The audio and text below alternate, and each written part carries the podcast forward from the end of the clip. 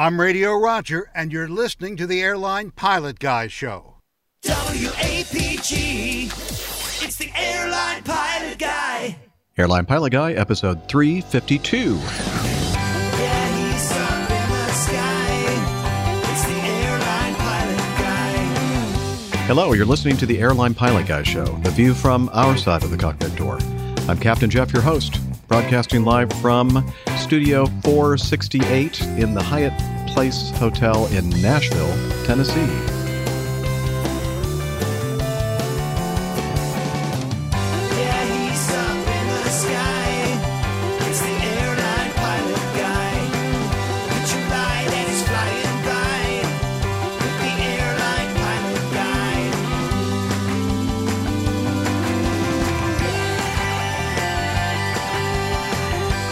In today's episode, aviation news, your feedback, and this week's plane tale, killing myths.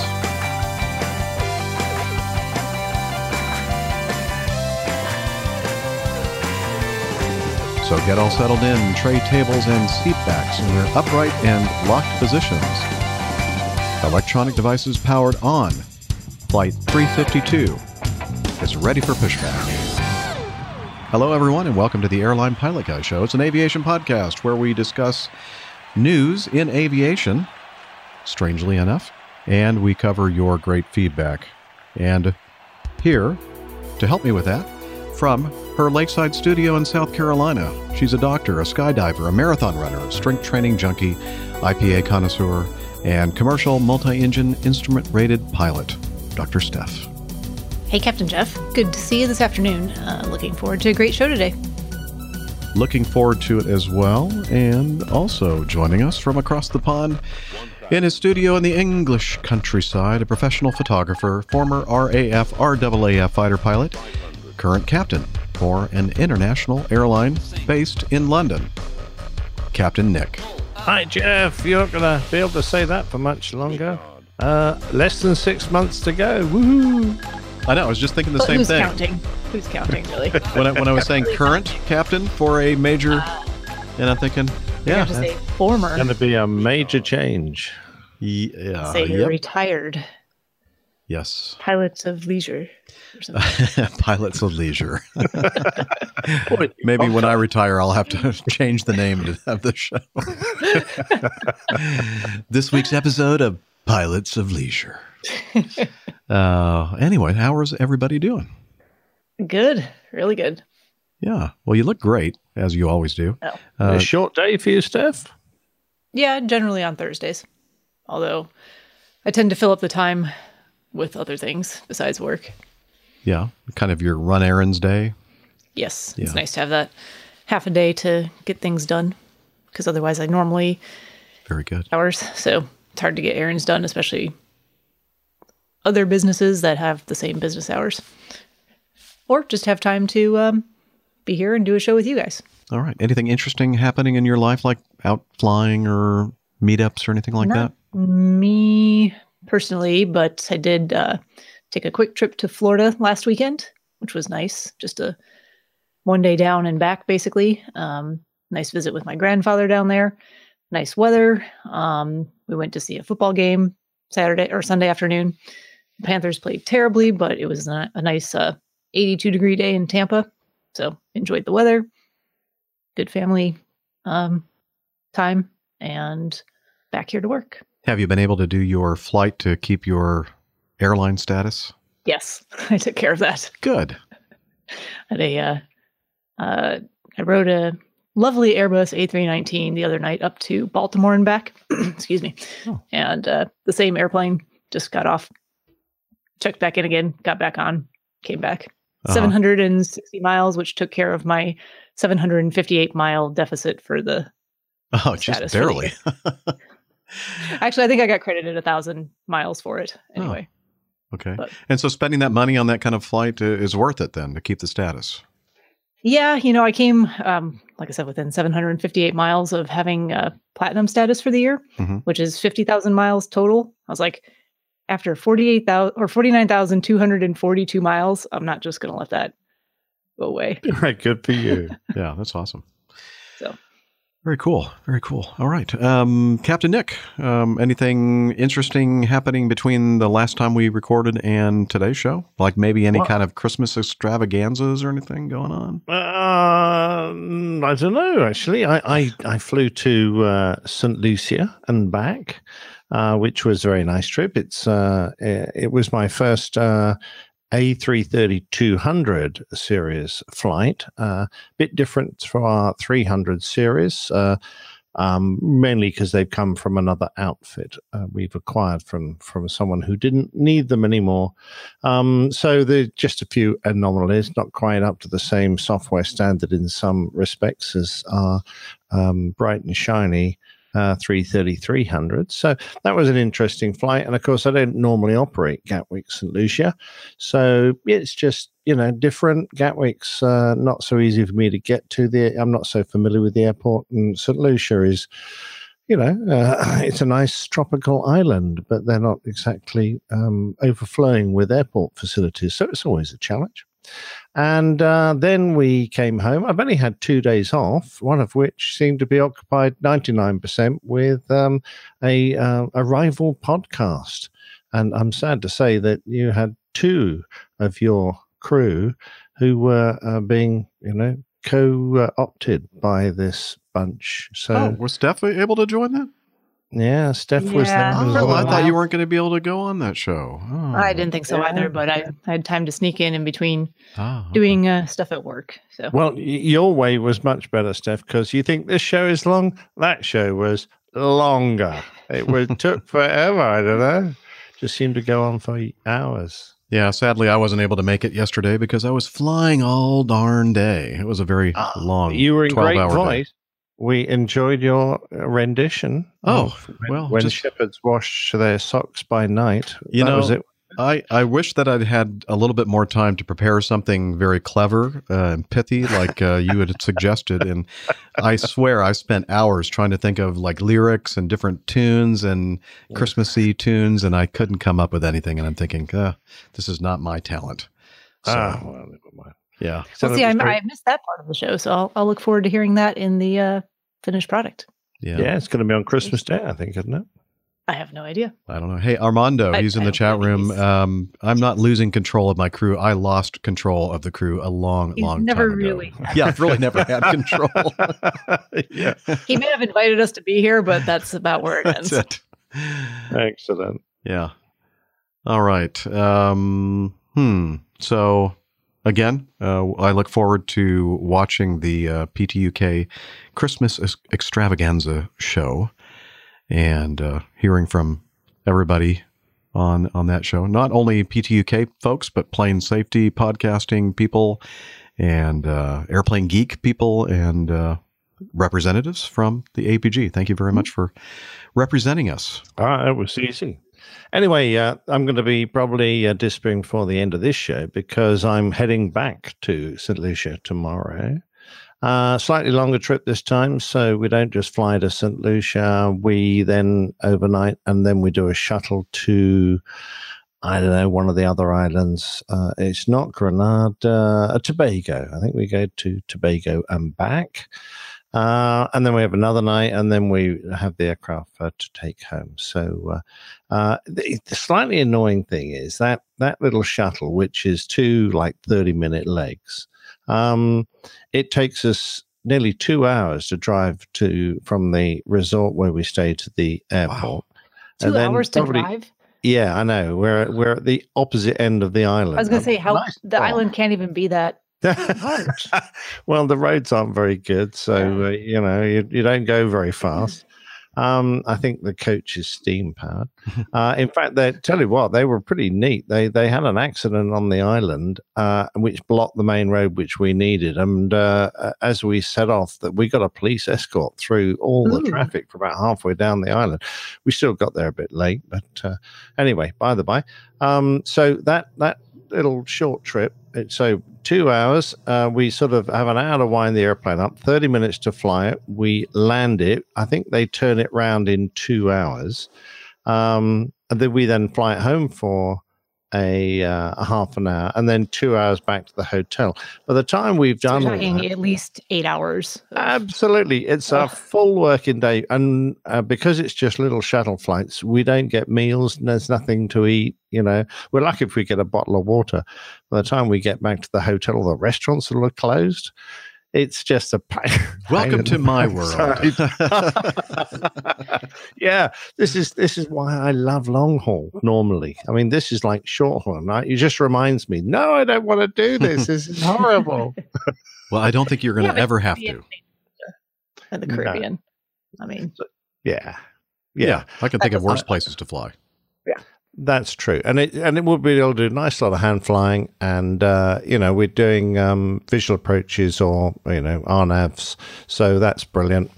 Uh, so yeah, all that's fine. Oh, I guess Dana's here. Yeah, here, let me let me mute. Um, there we go. his arrival, uh, he's announced his own arrival there. Yes. Yes. Mute you go. before coming on, please. Brilliant. I muted I muted you for you. I thought I had the mic switch pushed down. I am sorry about that. Oh, that's all right. We got to hear you adjusting the blinds and everything else. So, what were Hi, you saying? Hi, Dana. Hi, Dana. Who knows? Nick has a rough life in the in the Caribbean coming Oh up. yeah, That's what oh, we're yeah. Yeah, life, life is tough. I would have been on time, but Julie and Julie had to bring a car home uh, for later. So, and then she, of course, timed it perfectly for the time the show was starting. So I had to run her back to work real quick. Oh, okay. No problem. No problem. So, is everybody? Dana, how have you been? Fantastic. Good. Yeah. You had to leave well. us uh, er, uh, from the last show on the early side. So, uh, I'm here us, for the uh, whole show this time, except for the few minutes I missed in the front end. okay. So, How about uh, have you been doing any flying this week? oh well, the update. Uh, let's see, what have I done this week? Um, no, I've done absolutely nothing. I actually am on a regular line this month, and uh, I've been off since the 29th of November. I start a uh, four day next, yeah, four day next week.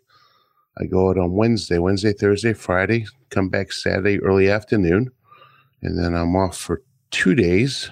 And I go out Tuesday, Wednesday, Thursday. Then I have a Friday, Saturday, Sunday, and then I go out on the 24th. So that weekend I'm heading up to Boston. And 24th, I go out at about one in the afternoon. So I'm gonna fly out of Boston on Monday morning on the 24th. And I get to spend a wonderful weekend at home in Boston with the family. So I really don't miss out on Christmas. And then I work six straight Nice. days over Christmas, which okay, whatever. I'm off New Year's. So it's Spreading the Christmas cheer. yeah, it's uh it's working out well for this upcoming month. I have absolutely not one app for my first line as a captain. It worked out pretty pretty freaking well. And when you think about it, Christmas is really a holiday for Christians, and you're not Christian. Yes, but I am married into a Roman Catholic family. Oh, okay, never mind. I'm gonna miss the, I'm gonna miss the seven fishes. Uh, absolutely Mhm. love, and you know, it, to be honest with you, it's it's the cheer of the holiday. It's the spirit of the holiday. I absolutely love. It's being with Yeah. family, which I enjoy, especially uh, my in-laws are her family. They're awesome to be with, enjoy the holiday with, and they've had such a uh, long tradition within their family uh, between the seven fishes, and that's the biggest thing for me. It's not even Christmas Day; it's Christmas Eve. And for those that don't know about the seven fishes, it's an Italian, I believe it's an Italian Roman Catholic or Catholic tradition that on Christmas Eve you have uh, various fishes. So uh, it's just I, I maybe it's a Boston tradition. I, I I do know I've seen it other places. So I think it might be an Italian. I one. think it you're I think it's an Italian one. So it's it's very enjoyable. And uh, this year I'm gonna miss out on it, but that's okay. At least I'll be able to be home that weekend. So everything's cool. Great month. you can go to Captain D's and buy seven fish fillets, and you'll have your seven fishes. Yeah, well, I was thinking about trying to get a meetup going, but guess what? I doubt anybody's going to be available in Columbus because that's where I'm going to be on Christmas Eve. on Christmas Day, Christmas Eve and Christmas Day, Christmas Eve. Oh, yeah. Columbus, Ohio. Well, you never know. You never know. You never know. Never know. All right. But, uh, yeah, that's my update. How, how was my timing? It was about good for the update before you end up into the coffee fund. Uh, I was just about to mention what's been going on with me. So uh, yeah, perfect. Awesome. Thank you. Uh Um, let's see. I'm on a four day trip right now, and it's a pretty decent trip. The first day, just one leg up to Cincinnati, deadheaded to Bradley. Uh, yesterday was my long day. Uh, went from Bradley to Minneapolis, Minneapolis to Philadelphia, Philadelphia to Detroit, and got in late last night. Not late last night, but felt, it felt late. It was dark. And uh, the nice thing about it is we got to stay at the Westin Hotel right at the uh, airport in uh, Detroit. So that's always kind of a treat uh, that you don't have to worry about getting in a van, going to the hotel, and then meeting the next morning for the pickup time and driving in a van. You can just say, "Hey, I'll see you at the airplane tomorrow," and uh, that's always kind of a, as I said, a treat for us. And uh, today, one leg here to Nashville from Detroit. And- I should have been in about an hour. Well, actually, we only ended up being about 25 minutes late in total, but we had a little issue. Everything was going swimmingly, uh, getting the pre flight accomplished in Detroit. And then uh, my first officer said, Hey, Jeff, um, the something's going on with the overhead annunciator panel. So it's kind of like the idi- idiot light system in your car, although it's a little bit more complicated than that, uh, where we have all these messages that uh, are are displayed if something is going wrong, or or just information messages as well. And it has two small little screens where all this information is displayed. And the screen on the left, well, the one closest to me, was blank. And I've seen this before. Usually it just is a matter of pushing a couple um, up and down buttons and uh, uh, the uh, status queue button. Control Alt that- Delete. That's Just yeah, it's like it Control Alt and turn it Delete. yeah. Control Alt Delete. Yeah, I'm well, sorry. to that's what we did after Afterwards. and that's all right. Yeah, after we tried that and it didn't work, we went, oh, that didn't work. And then it said, you know, threw up a little message that said the left OAP screen in op or whatever. And went, oh yeah, well we know that. Uh, so we pulled a bunch of circuit breakers. I talked to people in Atlanta about you know which ones to pull. That didn't do it. That usually fixes it if the other thing doesn't. And then they said, why don't you just turn the power off? So we did that, and uh, that didn't help. And uh, finally, uh, local maintenance came by and they took the panel out and disconnected two Cannon plugs, reconnected them. That didn't help. And then finally, they decided, you know what? I think the thing is broken.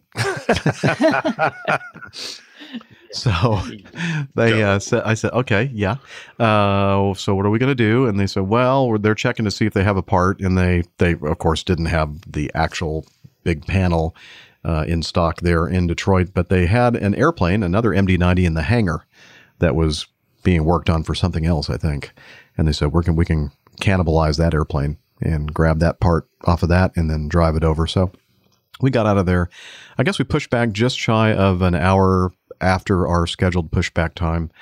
Uh, then, of course, we had to go to the you know de-ice area because you know it's Detroit and it's December, and uh, they uh, de-iced us, and then we were on our way. But as I said, uh, luckily it wasn't a long flight, and we got into Nashville um, only about twenty five minutes late. So that was my day today. Say again. you did well. Thank you. Uh, just uh, warning to you all. Um, I'm not sure what my signal's like to you, but you guys are kind of breaking up on occasion, I think it's yours. and it's yeah, I'm sure it is because this is the hotel Wi-Fi, and uh, that's you know what we just have to deal with, I guess. So I do apologize up front for that. Okay, um, I'm going to shift to. Oh, I go back out again next week. Uh, another Tuesday through Friday. Oh, by the way, tomorrow one leg back from Nashville in the morning. I should be home, you know, like at nine o'clock in the morning. So Oh, it's kind of God. a Sweet. nice trip. Yeah, you don't normally see this kind of trip in the in the pot there, do you? Uh, but uh, I jumped on it, and next week is very similar. Um, not quite as nice as this one, but it's pretty good. Anywho, um, John Stewart wrote in, and um, He did, he had a like- he you Famous John Stewart from uh, not that John Stewart. Well, let's just pretend it was him, and he was very interested in listening to our show. Way. But- Who's John Stewart? But but John Stewart, uh, he uh, does a um, a uh, a show on uh, television, or he used, to Used do a show. yeah. Does he still do Uh, it? Yeah. no. Comedy Channel Show. stuff. oh, he thinks Daily this is Show. a comedy show, does he? Yeah. Well, if you watch it, don't you laugh? yeah, it's true. uh, anyway, this one is his uh, last name is spelled a little bit differently. Oh, I see it now. So, I think it's yeah. Yeah. yeah. so uh, S T E U A R T. He had a question about. Um, so he listens to the show using the wonderful Airline Pilot Guy app for your iPhone or Android device, and. Uh, and I didn't realize this, but um, apparently you can only listen to the shows if you're connected, if you're online. Um, if you're not connected, then it doesn't store the the show file on board the the phone, and so you can't listen to it if you if you don't have a signal. And so I gave him some suggestions for apps that he can use that he can download the app and um, I mean download the show and then he can listen to it uh, when he's offline. And that made me think, hmm, you know, we haven't really talked about this much at all. And uh, so I thought I'd just mention that there are many, many different ways to listen to our show. And uh, the first is the APG app. Again, that doesn't have the ability to play offline. Uh, same thing with the APG website. You can play it directly from the website. Um, uh, the company that we use to store our audio files, Libsyn, Liberated Syndication, they have a podcast app that you can download. I think it's for both Android and uh, iOS. Uh, and then you, once you have downloaded their podcast, it's called Podcast Source app, and you can then look search for the Airline Pilot Guy show, and that app allows you to uh, to download episodes, and then you can listen to it when you're flying or when you're away from a, a internet source. Uh, Apple Podcasts app, same thing, and that's a what we call a podcast client app that you can uh, download the shows and then listen offline. Um, I'm sure Android has some uh, apps as well to do the same thing. Uh, just off the top of my head, uh, some other client podcasting client apps: Pocket Casts, Overcast, which is my personal favorite, Google Podcasts, and then also we're on a multitude of you like that multitude of streaming services. Ten points. Uh, Stitch, thank you. Stitcher Radio, TuneIn Radio, Spotify, iHeartRadio, Podbean, and now and this is news, and this just happened very recently. Uh, they invited our show to be one of the beta tests, uh, podcasting tests on Pandora. So if you're a Pandora user, you can find our show on Pandora. And uh, if you want to watch video as well as audio, you can watch us on the YouTube channel and just look for. Uh, it's actually my name, uh, Jeff Nielsen. I think is the channel for the YouTube. You can go on YouTube and do a search for the Airline Pilot Guy Show and find us there. Now, a warning: the uh, recent, and I, when I say recent, within the last couple of years, uh, since we've been doing this live uh, streaming on YouTube, uh, it is not a edited nor polished show. It's what we call APG in the raw, and uh, it's mostly what you'd hear on the audio only podcast, but you'll get some extras, like when we screw things up and we have technical issues, and when we take breaks, and and we have some what pre-show banter, and then usually some post-show banter as well. So, if you're interested in seeing more of the behind-the-scenes thing and hanging out with the great people in our chat room, you hear us talking about it all the time on the audio uh, only version, talking about people in the po- in the uh, in the chat room.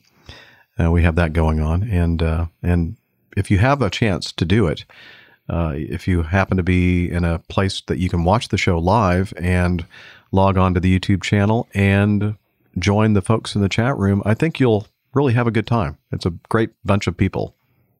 And some not so great people as well. I'm just looking over there at the list of people. We won't name names, though. I mean, we don't yeah, I'm not gonna feel tell you which Yeah, ones you are have good to and take the chaff from the wheat. But yes, it's biblical. Um. Anyway, so anything uh, anything to add or subtract from you know how to how to listen to our show? Uh, it sounds like we're becoming really popular, or at least you're becoming popular. Well, I don't know about that. I mean, think about it. There are some other aviation podcasts that are on all these things too, and come Well, on. I haven't, I haven't just worked out if you can get it through Amazon uh, Echo yet. Have can you? I don't know. You might need a you might need a plug-in or whatever they call it. The um, Yet is usually defined as to a greater degree or extent. Shut up, woman. Excuse me. I've I think she's answering you now. now they do have what are the what the Amazon Echo has that thing where they have the you can like um, like the little snippets. I forgot what they well, call so that. I, I actually got a notification from I don't really listen to um. It's not a podcast; it's a blog that I follow, and somehow the guy who writes this blog was able to uh, arrange it so that if you ask uh, Alexa or Amazon Echo to uh, read his blog, uh, the Echo will read it to you. He chose a nice Oh. British gentleman's voice to read it in. He is not British, which is kind of hilarious. You know, but I would suppose that if you said, "Hey, whatever name that you want to say," I don't Hey. want to mess up anybody's uh, Listen to this. device. Okay. Yeah. That's my Amazon There you go. Echo. And all I did was say, play the Airline Pilot Guy Show podcast. there you And go. I couldn't work out how to stop it. Echo, stop Unplug playing. it. Stop. yeah, but I have a Anyway. funny feeling Nick's Echo can't hear us. Yeah, I can't. So Hmm. unfortunate. Well, that's a problem. Telepathy, maybe. Yeah. Someone else's Echo is going crazy right now. Hey Siri. Don't stop, stop, stop. oh, mine's my pocket thing. See? Oh, brilliant. I managed to stop it. That took some effort. Speaking You of Siri, just let me shut her Tell it off. to stop. Uh, yeah, I did, but she couldn't hear me over the noise of Jeff. Ah, Ah, Hey Siri. Play the Airline Pilot Guy show. what are you talking about? Okay, airline pilot guy. Aviation podcast now playing. I'm Radio Roger, and you're listening to the Airline Pilot Guy Show. Yay. oh, technology. Unbelievable. Yes. We love it. Anyway, so there you go. Now you Lots of different ways to uh, to listen to us and uh, also engage with us if you'd like. see now you enforced me to look at my phone, and now all of a sudden, see, I'm I'm drinking this nice bone broth for my lunch, but I get that Chick Fil A email: order a cup of peppermint cheer, which is their peppermint, um, peppermint uh, stick. Uh, what are they called? Is Uh, it a milkshake? milkshake. Yeah. The milkshake. Oh my God, those things are to die for. So now you've made me really hungry just by talking about technology. Thanks. Well, uh, please uh, accept our apology for that. That's okay. I'm still cra- craving Chinese food from the other day. I think Nick will know what I'm talking about. Oh, absolutely. Yeah. Uh, main man Micah and his y- yearn, yen, I should say, for a bit of Chinese. It was great, wasn't it? It was. Make sure you listen to the, Wait a minute. we're calling it Christmas extravaganza on that. Yen is Japanese. Oh, well, It is very good. it is. And, uh, it's it's su- such a stupid thing. One yen. I mean, it's like an aluminium washer. Yeah, but there you go. Hey, hey, main man, Micah. I've got to tell you, being from the Northeast and of the same uh, beliefs, uh, I understand exactly why you love Chinese food. It's just it seems to be a uh, a thing in the Northeast for us. Well, I love it too. well, listen, make sure you listen to the PTUK Christmas extravaganza because at least that part of it is definitely worth listening to. At least that part. I can't, I can't speak for anything I may or may not have contributed to the show that day. Well, I'll, I'll have I'll have plenty of time this evening driving down to no- just north of Orlando. I delayed my departure this afternoon so I could be a part of this. So I'll be driving into the wee hours. So that will, I'm sure, keep me entertained on the Oh, drive but it down won't be released until the until Christmas. Oh man, I was getting. Bad luck. Delayed Dana? Are you, do you have uh, your recorder running? I do. Okay, awesome. Because I'm, I'm. This is going to be one of those shows where I think I'm going to have to use everybody's individual tracks. And and to give you a point of reference, Jeff, uh, obviously, um, I didn't do my clack, but just when you started talking about your hotel internet Wi-Fi being intermittent, just at the end of that is Okay. exactly where I started my recorder. Okay, good. That's a good point of reference. Thank you. Um, James Taylor. By the way, we have all kinds of celebrity uh, Right. people in our chat room. That's another reason to be in our chat room and, and watch our live recording. James Taylor uh, says that he asked Amazon for the Airline Pilot Guy podcast, and he got "Diamonds Are Forever." Oh well, we I like that song, so- yeah, that's quite a compliment. Okay. mate. I think uh, Anyway. I think all the guys think about Dr. Steph now. Yeah. I'm gonna give her a diamond. She already has Ah. one. I do. yes. It's plenty. All right. Um, and one more uh, administrative note. Um, let's see. Timo, our German Japanese or German in Japan, working on his PhD in aviation or something, uh, sent us some audio feedback last week. He said he's going to be in uh, the Jacksonville, Florida area, I believe he said, uh, St. Augustine. Um, yeah, he may be maybe there right now. Actually, I think he said the sixth through the twelfth or something like that. Um, and he was asking uh, for suggestions, places to fly, destinations to fly for a one hundred dollar hamburger. And I just wanted to thank dispatcher Mike for following up with Timo. And so he has gotten in contact and given him some ch- suggestions for. Yes. Um, Dispatcher Mike is much more intelligent than I am because I'm a member of that same group too. So I probably could have gone there to ask, but Which group is that? it's a it's a Facebook group of East Coast Pilots. Yeah. So if you Okay. live on the east coast of the United States and you're a pilot, it's a good group to be part of. But good resource for There you go. knowing some of those local things. So my thanks, my thanks to him because I called him out on the show to provide some answers, and uh, You did. much more And he re- came through much more us. resourceful than I was. Yeah.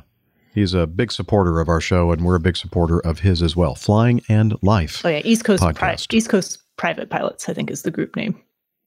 Okay. Very good. All right. Anything else before we move on with the coffee fund? I'm good. All right. None for me. And since uh, we are in the Christmas season ish, actually Advent, but we're getting kind of in that Christmas spirit, right? Yeah, but we're actually gonna. in Hanukkah right now. Okay. Well, I don't have a Hanukkah song, so I'm going to play this. Adam Sandler. I don't happen to have that one available right now. But I did find this just a little while ago, and it is a uh, from the uh, YouTube audio library, and that means it is copyright free, so I won't get dinged for playing somebody's work without authorization. So, we're going to talk about the Coffee Fund, which is your way to support the show financially. And one way to do it is using the Coffee Fund Classic method, and that is basically our PayPal donation page. And since the last show, Jason Payne contributed. So thank you, sir, for participating in the Coffee Fund cadre, the Coffee Fund group. And the other way to participate in the Coffee Fund cadre is to become a patron of our show via patreon.com. And since the last show, Hamish Keb, or Hamish, I always mispronounce that, um, he has been a patron of ours, but he bumped up his contribution 30%. Went from a dollar to a dollar thirty per episode. So thank you very much for doing that, Hamish. And if you want to learn more about the Coffee Fund, head over to airlinepilotguy.com slash coffee.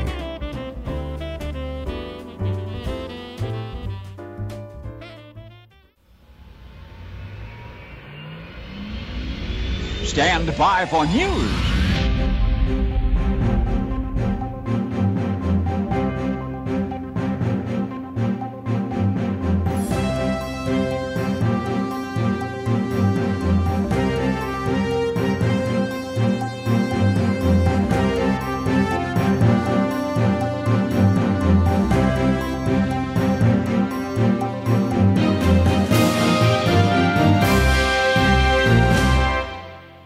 Our first item in the news folder is an incident. An El Al Boeing 787 900 uh, departed Tel Aviv on March 29th, 2018. So it was uh, a little while ago.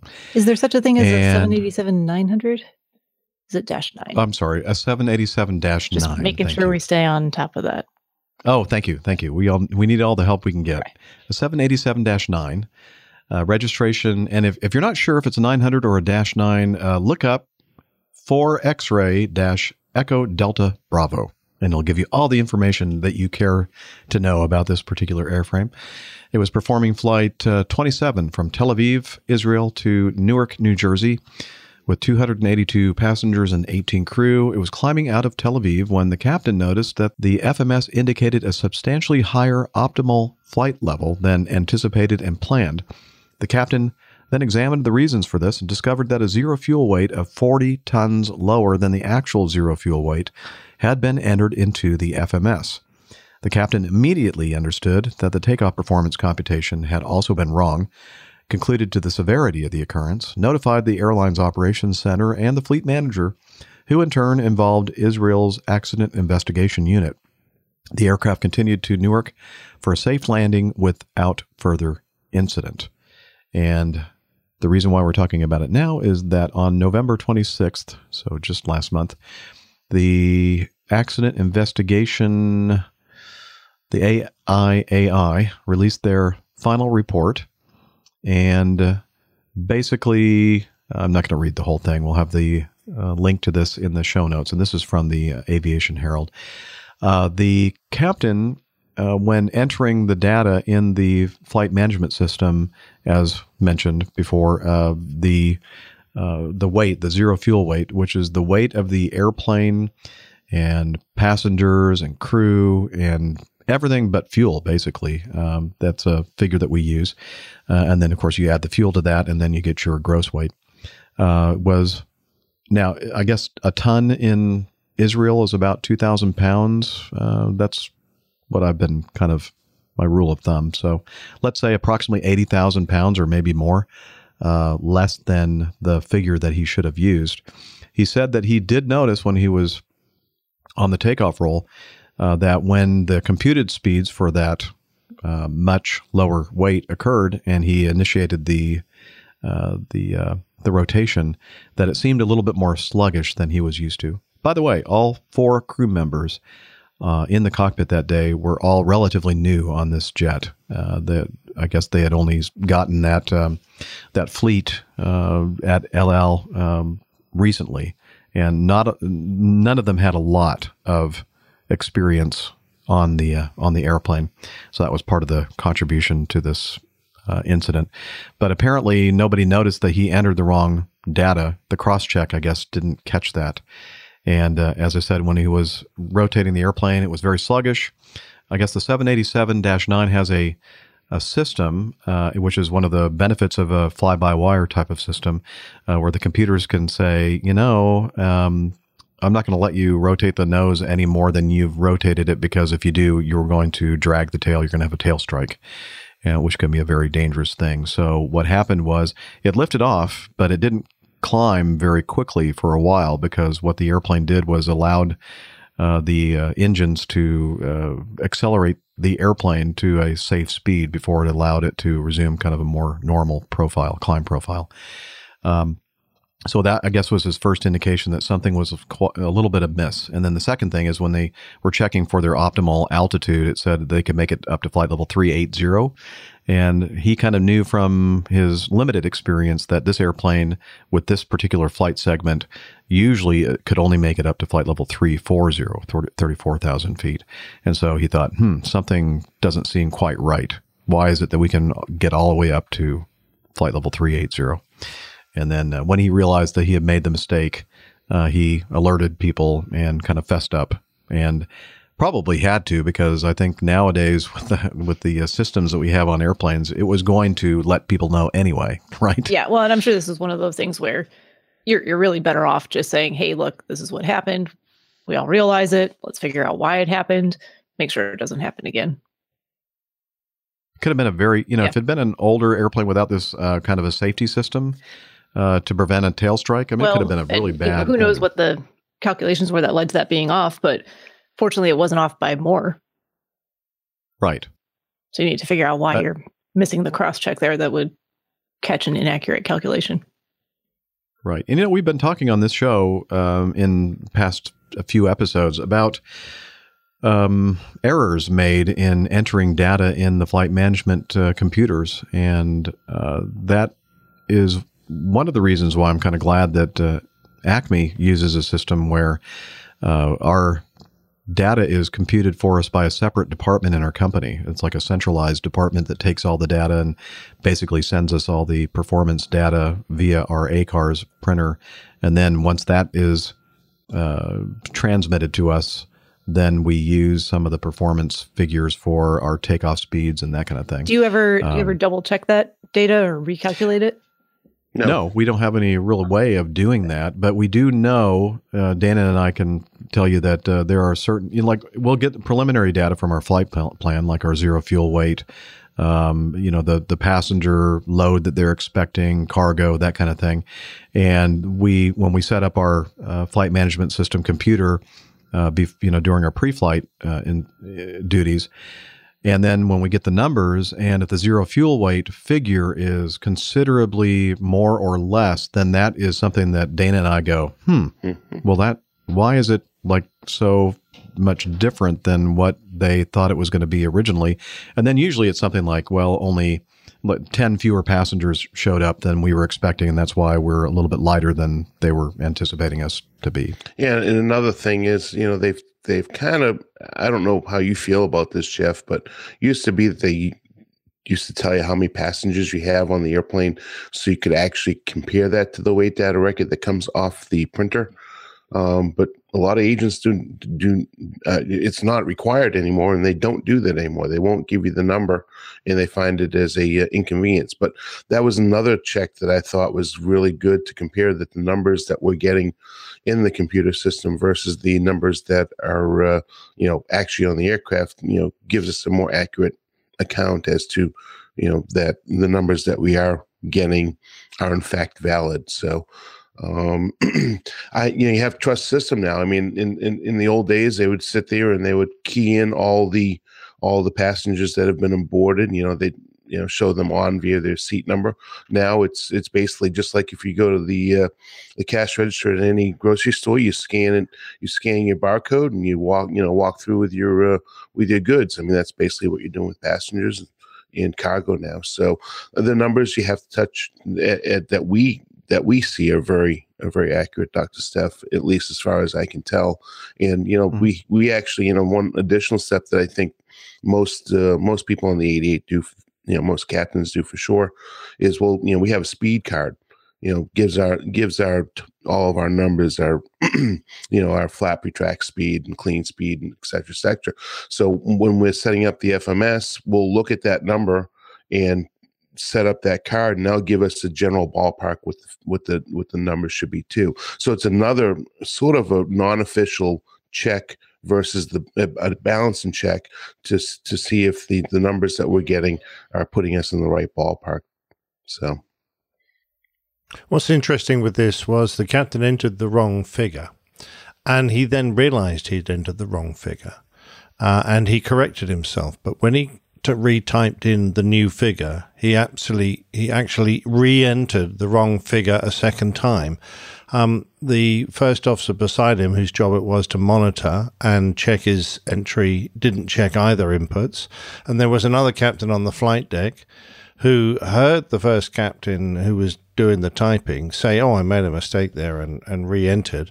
So he just assumed he'd put the correct figure in the second time. No one actually checked that figure to make sure that it was right. So there were three guys there who all missed what is a, a critical, safety critical number going into the system.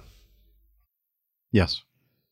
I have to take myself Yeah. off mute to respond to things. But uh, You know, you thought you would have known that you by now. know, Scott. I- yeah, Do we need to brief that every time? Sa- safety critical uh, selection there. yeah, exactly.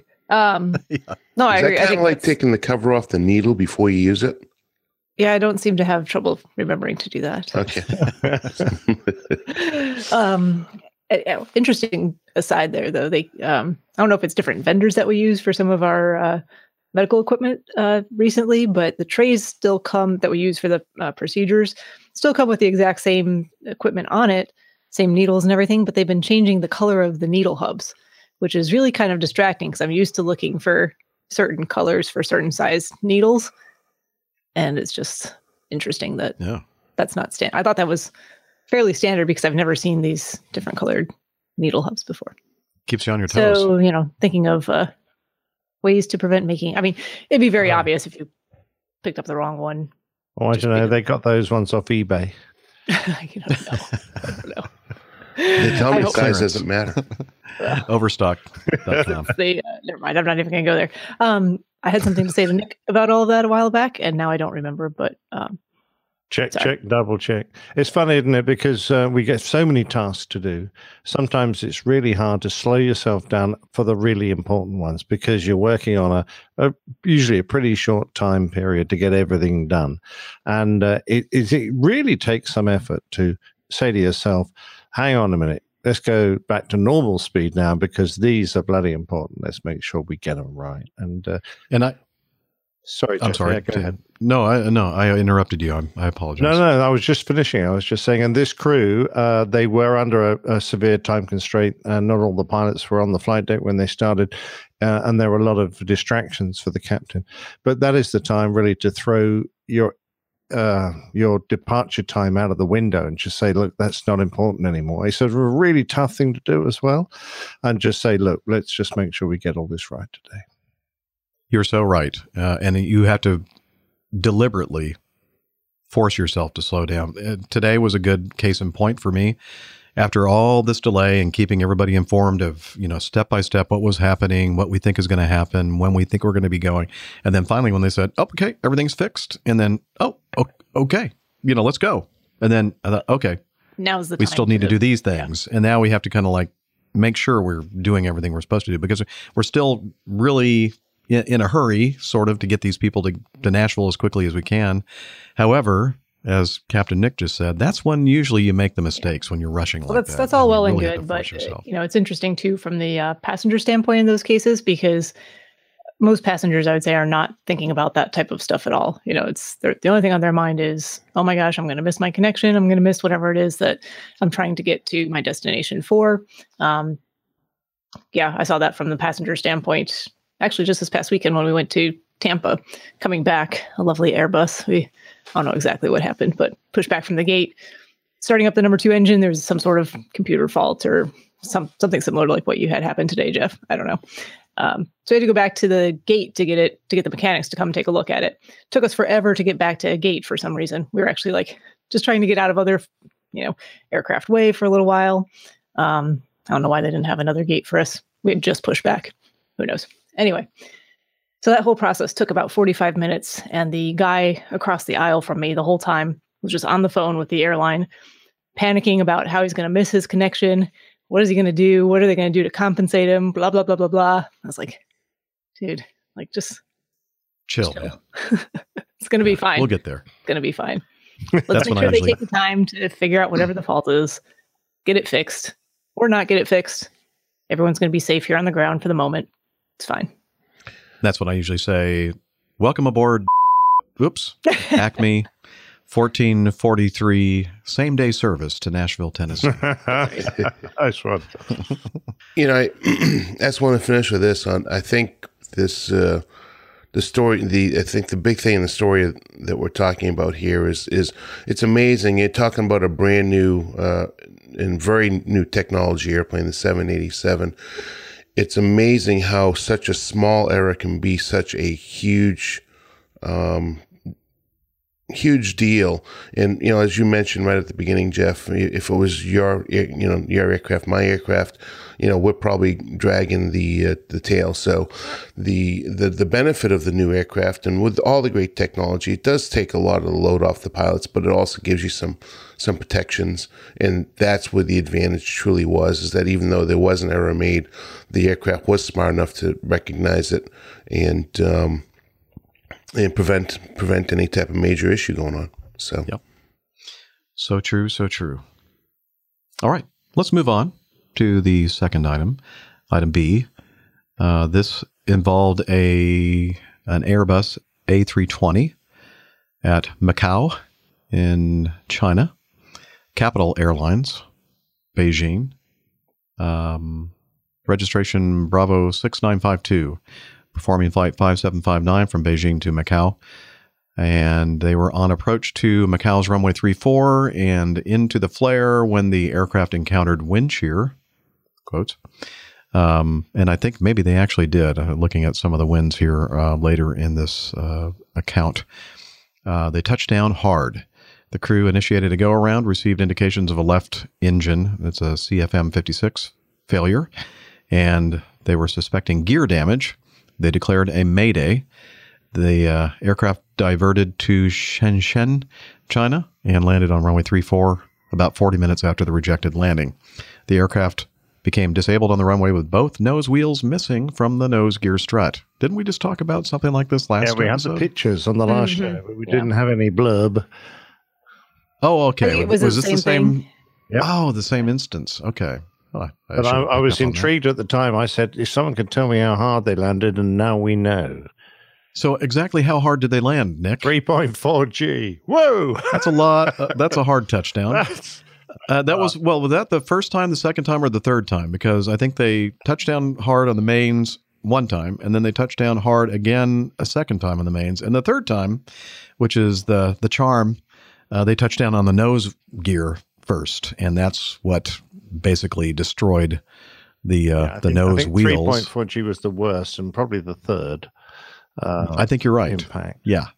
And how that thing, that's testament, testament to how sturdy that nose gear structure is, because that is a heck of a hard uh, impact on it. And no wonder the nose wheels um, basically shredded Yeah. and uh, were ingested by both engines. Hmm. Uh, I I guess, guess maybe. that's why they had a uh, engine failure, engine fault. yeah. Yeah. I could. Um, the witness. This is the thing that I'm wondering. They were landing on runway three four. The winds were 170 to 190 degrees, uh, gusting to 22 knots. I'm thinking uh, that doesn't. I you know I've never flown into this airport. Maybe there is some kind of restriction that you can only land one direction, but that doesn't seem like the correct direction to land with winds like this. I- I would agree. I've, I've, uh, and I, you can land both directions. I'm almost certain at Macau. It's not a problem. I don't know whether there's a restriction on the approach on the other way, but uh, I'm looking uh, 22017. And it looks like it was varying too. Like when there's one of these is like 160 to 290. so Yeah. and, and it's a midst of a thunderstorm, thunder Variable showers. 15 to 25. Any direction at 15 to 25 knots. Wow. Horrid. Um, Yeah, winds were not favorable. No. So uh, yeah, I, I have to say I, I'm I'm kind of in two minds as to whether it was the right thing to leave with an engine failure and possibly with the other engine damaged. Whether he should have, um, you know, stayed and had another go and just plunked it on the ground there, or whether he was right to go to Shenzhen. Um, interesting because of course he could easily have lost that second engine on the way. Right. Dif- Yeah. difficult decision. Yeah. Well, I'm- I bet they didn't realize that they had an issue with the second engine potentially. Yeah, yeah. I, I know they uh, wrinkled the fuselage because I've seen a picture, another picture, not here, that we're looking at uh, of the side of the fuselage uh, showing uh, de- deformation, deformation of the uh, skin there, where the uh, the fuselage is bent. And that's usually an indication that we're not going to be able to use this airplane ever again. Yeah, it wasn't very old, was it? I don't think so. no. Okay. Yeah. Oh well. All right. Well, now we know what happened. Mm. Um, item C, another Airbus, uh, an A320 214 Frontier Airlines, uh, flight 9260, a return to land at Las Vegas McCarran International Airport um, after the number two, it was a CFM 56 engine again, um, number two engine fan cowls separated and the reverser C duct doors opened on takeoff. Ouch. We have a nice little picture of it from uh, right side passenger window uh, with the, uh, you can see a lot of the engine exposed because the cowling is up and torn off. Uh, we have some uh, audio too, so you want to listen to that? Yeah. All right. Flight 260 at 5, correct response to jet blast, running 26 right, line away. 26 right, line of white frontier. Frontier Flight 260, maintain the separation, running 26 right before takeoff. Super takes off, maintain the separation frontier 260. The more American 437, maintain the separation, frontier, wind check 2204, make 26 right before takeoff.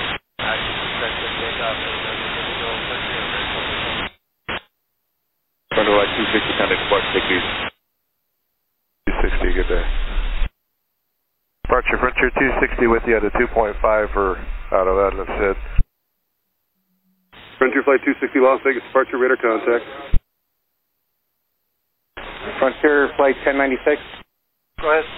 You're the only Frontier out there. We just got a phone call saying there's something off your right engine. There's a number two engine fan call latch. latch. Something uh, it's undone. Uh, can you check to see if that's you? Absolutely. Uh, we'll uh, pull off to the left here and then we'll call our maintenance. Thank you.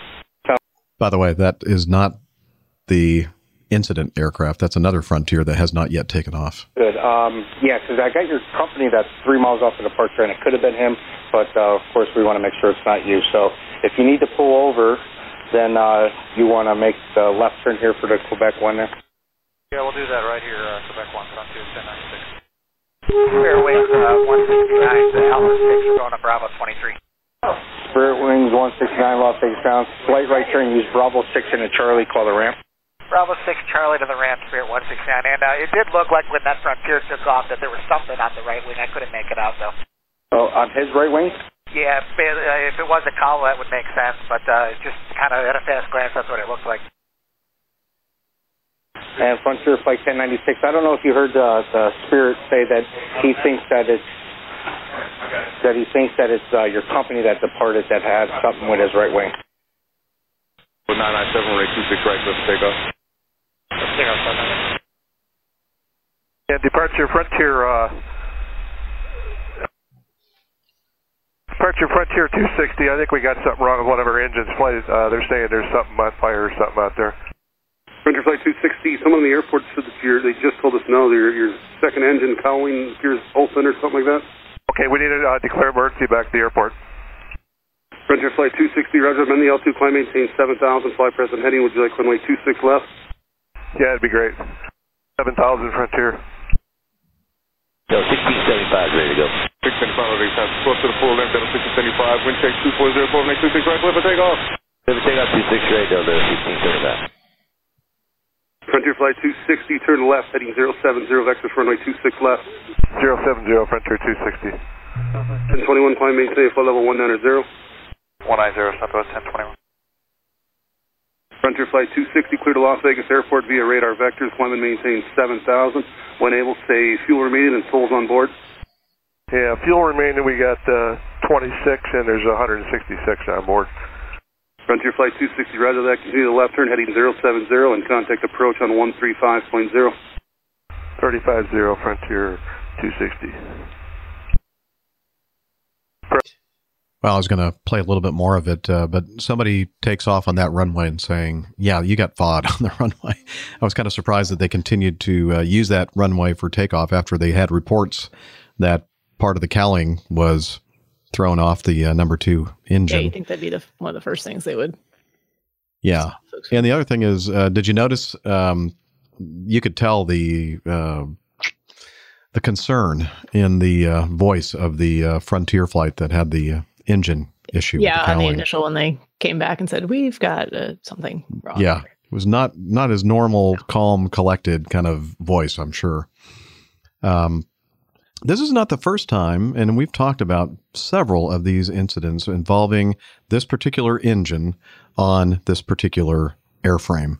Uh, the cowling latches are kind of hard to see from what we can understand. You almost have to get underneath Well, the yeah. engine to make sure. I uh, because they the uh, Airbus cowlings have uh, opened in the past, but they're not the only ones. Seven three cowlings have done the same. Right. I'm sure we had, but uh, Airbus have come out with a modification uh, which is in the process of being fitted, I guess, to all of the aircraft, which require additional latches to be uh, checked.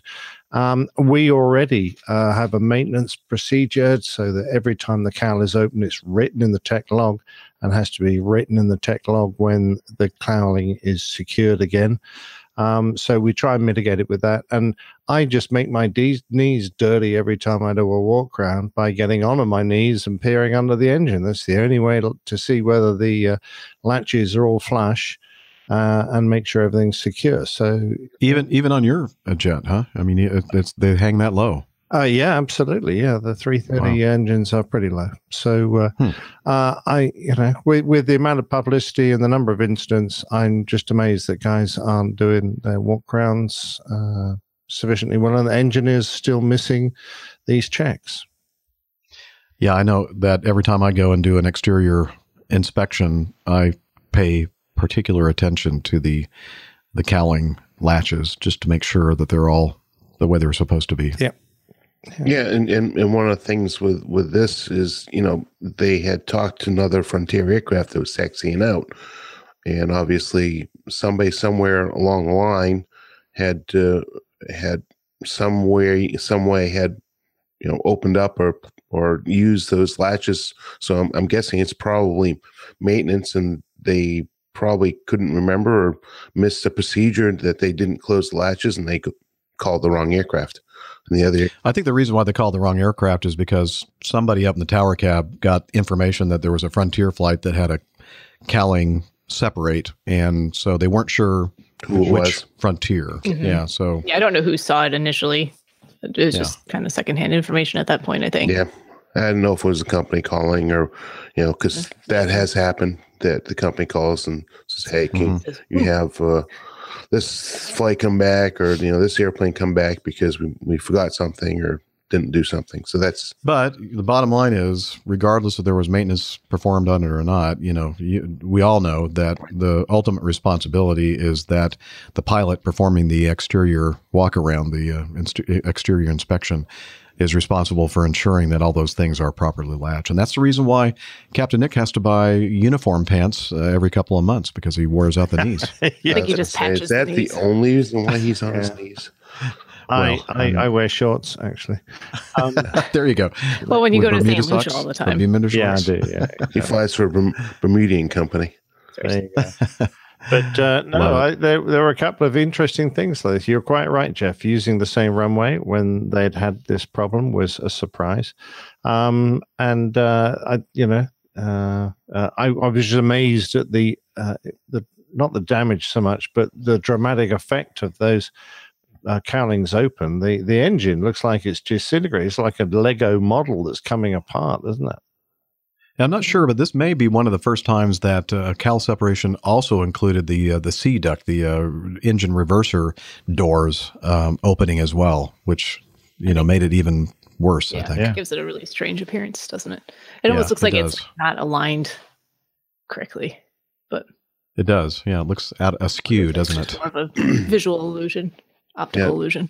And to think about all that drag out there, I'd hate to have thought if that that engine on that side had quit, how much Mm-hmm. how much more difficult that aircraft would have been. Yeah, Vegas is not a nice place to be doing a, uh, a single engine uh, go around or uh, take off and uh, approach. Um, it's high, it's hot, um, and uh, they'll be reasonably heavy just after takeoff. So, you know, not a nice place. If you're going to have this problem, you want to be somewhere low and cold, not Vegas. Well, they got lucky with November. Hopefully, it wasn't too hot. Yeah. Yeah, but what happens in Vegas Stays in Vegas. At That's what you have going for you there. At least they didn't go to Shenzhen. Yeah. they don't have the same Let's divert motto. to, to Shenzhen. What happens in Shenzhen? No, that's not doesn't it. work. Okay, loses Um, Item D. Uh, this is the first I'm reading of this. Uh, let's see. Let's put this in here for us. Air. In, actually, I should put everything in there. Um, an Air India Boeing 787-8, also uh, known as the 800 for me. Registration Victor Tango ANE, performing flight 314 from Delhi to Hong Kong. Um, let's see. They were on an ILS approach to Hong Kong's runway 7 right at about 6:14 in the morning. ATIS had warned of possible glide slope fluctuations when the aircraft descended to 200 feet above ground level, about 2.6 nautical miles short of the runway, until the uh, Enhanced Ground Proximity Warning System, the EPGW, EGPWS, not easy for me to say, issued a warning. The crew initiated a go around, positioned for another approach, and landed safely on the second approach to runway 7 right. Let's see, what was the weather like just out of Yeah, they curiosity? flew at two two and uh, over ten k's, so good visibility and no low cloud. Hello. Did, oh, you know what? This I think this particular uh, airplane doesn't have windows, so they couldn't see anything That outside. explains- Yep, yep. Why Let's would all you stare at the instruments. So 200 feet above the ground, you're normally um, what about half a mile from the from Yeah, to tou- well half a mile to touchdown, half to a mile, and they were 2.6 nautical miles. You know, if they were looking out the window, they may have thought, "Hmm, looks kind of low." Or let's just some let reason. the autopilot fly us into the water. That's the other one. Or the seawall at uh, San Francisco. Yeah, that's no, true. I'm sorry. Oh, that was the a thrust, thing. yeah. that was yeah. That was they were manually flying that one. Well, maybe they had Um, but it is zero six hundred. So it- maybe the sun hadn't quite been up, and they were over a dock area, or you know, a, a uh, Hmm. you know, a, a- a terrain that it- they couldn't really tell how close they were until they got the jip whiz. But clearly, they weren't looking at the instruments. Dana wants to give them the benefit of the doubt. I'm giving like no, it. they were looking at they were looking at their instruments. Unfortunately, they weren't looking at anything but the bad glide slope indication. Apparently, well, yeah, or, or just they they were looking at all their instruments and taking in the big picture. I think. Yeah, that situational awareness thing that we talk about. Yeah, called flying an Wow. airplane. yeah.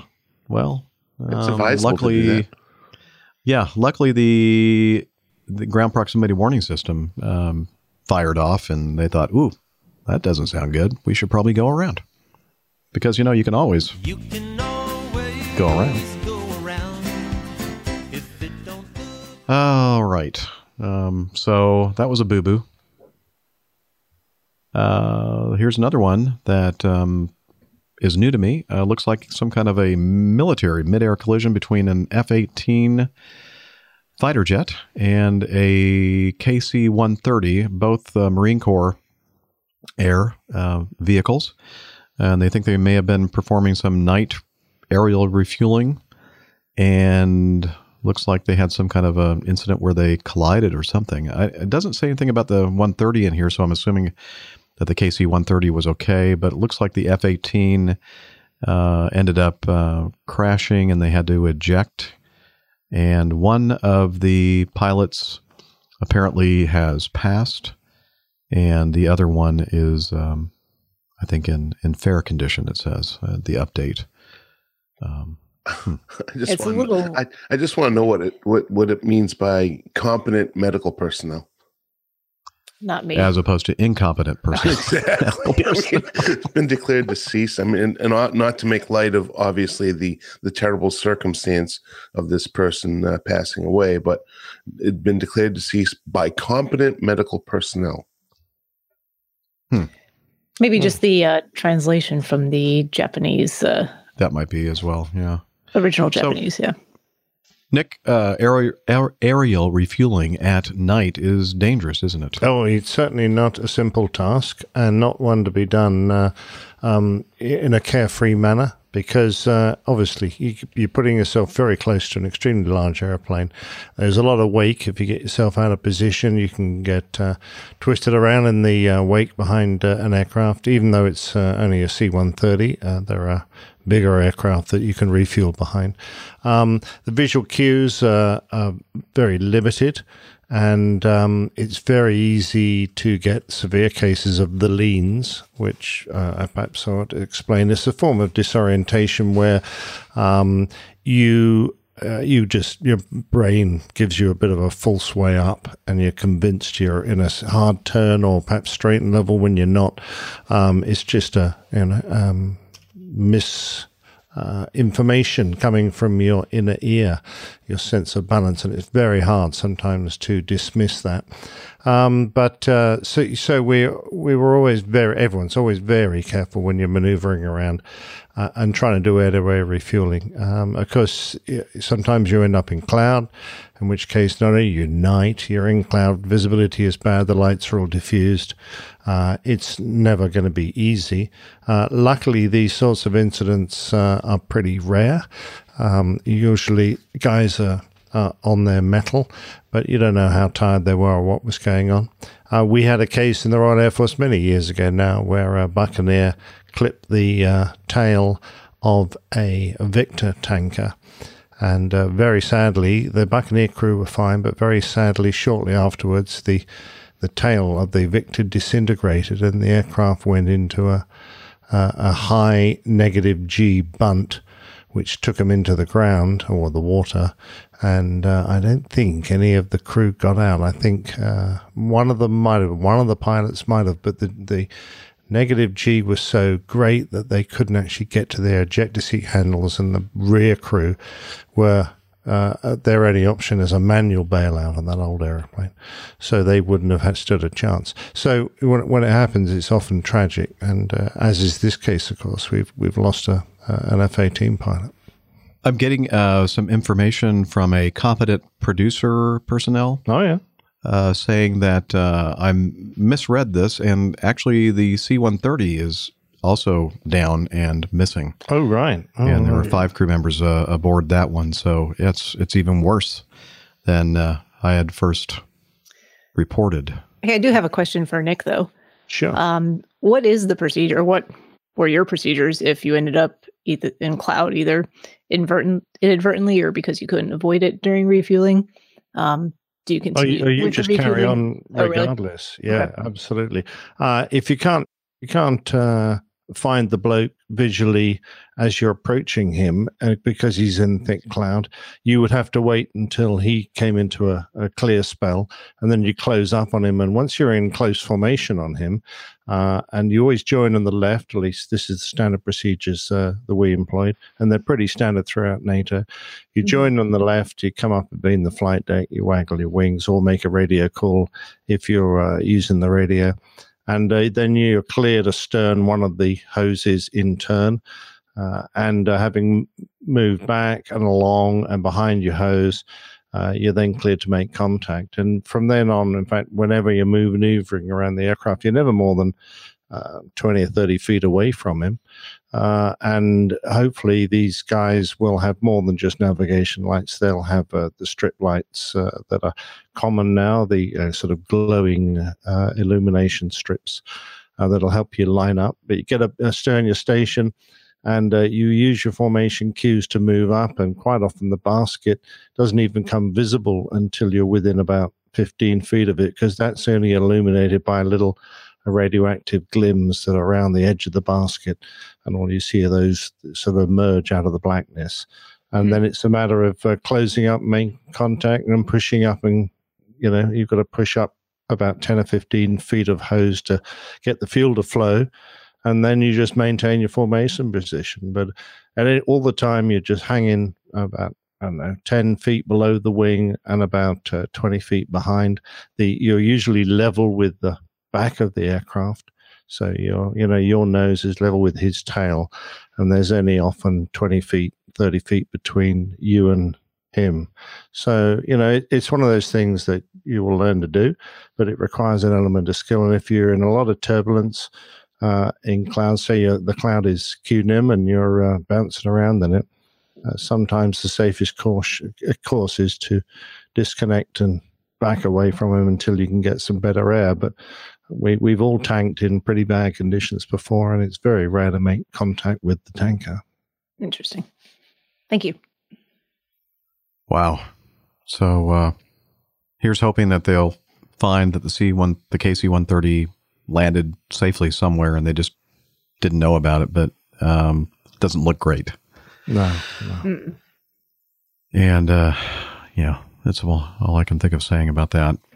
Finally, in our uh, news folder, uh, this interesting dramatic video from surveillance cameras at uh, or near the executive uh, airport, uh, Florida, let's see, Fort Lauderdale Executive Airport, uh, I guess, surveillance video from H&J Electronics International shows the moment of impact when a Cessna crashed into the northern side of a warehouse at Executive Office Park in Fort Lauderdale on Saturday, killing two people. Um, and uh, we'll put the uh, link to this in the show notes, and you can see uh, the the very last second or so of this airplane. It hits the ground right in front of the building, and then just slides and hits the building and explodes into flames. And uh, looks like a uh, Yeah. some kind of a, a light twin. I can't tell what model a Cessna is. uh, If it if it's a 402 or I couldn't tell from the video. I mean, it's a, just a really brief clip, but definitely dramatic Yeah. and definitely sad. Yes, but nobody on the ground looks like uh, was injured. No, there So were some people good in the news. building who were all okay. And you can see that in the video, by the way, uh, people coming out of the building and running away from the big fireball. It's pretty, uh, pretty dramatic. So check it out. All right. Um, anything else before we move on? I don't think so. All right. Okay, now I'm going to call an audible. Normally, we play the installment of the Old Pilot's Plain Tales um, after we've covered some of our feedback. But since Captain Nick is going to be leaving us pretty soon so that he can get a good night's rest, um, I'd like to go ahead and play uh, this week's installment right now.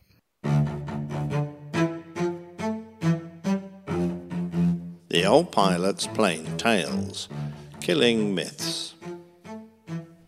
The infamous crash of Air France 447 has been cited many times as an indictment of fly by wire technology and automation on the flight deck. Again and again, this accident is used as a stick to beat aircraft manufacturers who employ automation by casting doubt within the minds of passengers and pilots alike. Headlines like the tragic crash of Flight Air France 447 shows the unlikely but catastrophic consequences of automation. Crash How computers are setting us up for disaster. The safety paradox of airplane automation. Should airplanes be flying themselves? A lesson in the hazards of automation. Intriguingly, the loss of control problem has been attributed to sophisticated cockpit automation. Questions raised about Airbus automated control system.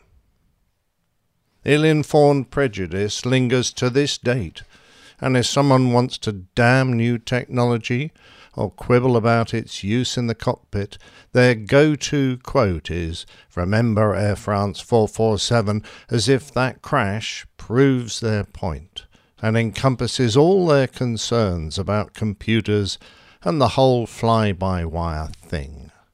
Such poorly researched opinions are present in the press, supposedly authoritative books, outwardly learned papers, and even with the pilot community itself, with old jokes being trotted out about the new Airbus pilot asking, What's it doing now? As a fairly experienced chap who has flown nothing but fly by wire aircraft since 1987, I'm going to dispel some of the myths and untruths that surround this accident and perhaps bring a little understanding. First, a little history lesson on automation and autopilots. The inflatable Otto of the movie Airplane has actually been around since 1914, although he looked a bit different then, probably a bit younger, when Lawrence Sperry fitted a gyroscopic stabilizer apparatus to a Curtiss C 2 biplane designed to improve stability and control. In front of a large crowd, he disentangled himself from the shoulder yoke that controlled the C 2's ailerons and flew past with both his arms held high. The aircraft continued on a straight and steady course, with the pilot obviously not handling the controls. The crowd was on its feet, cheering and shouting, Remarkable! Extraordinaire! Formidable!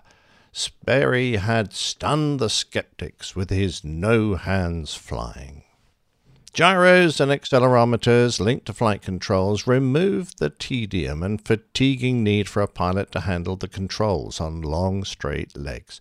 They became standard fit in all airliners, so that by the 1950s it was almost unheard of for a new machine to roll out of a factory without this facility.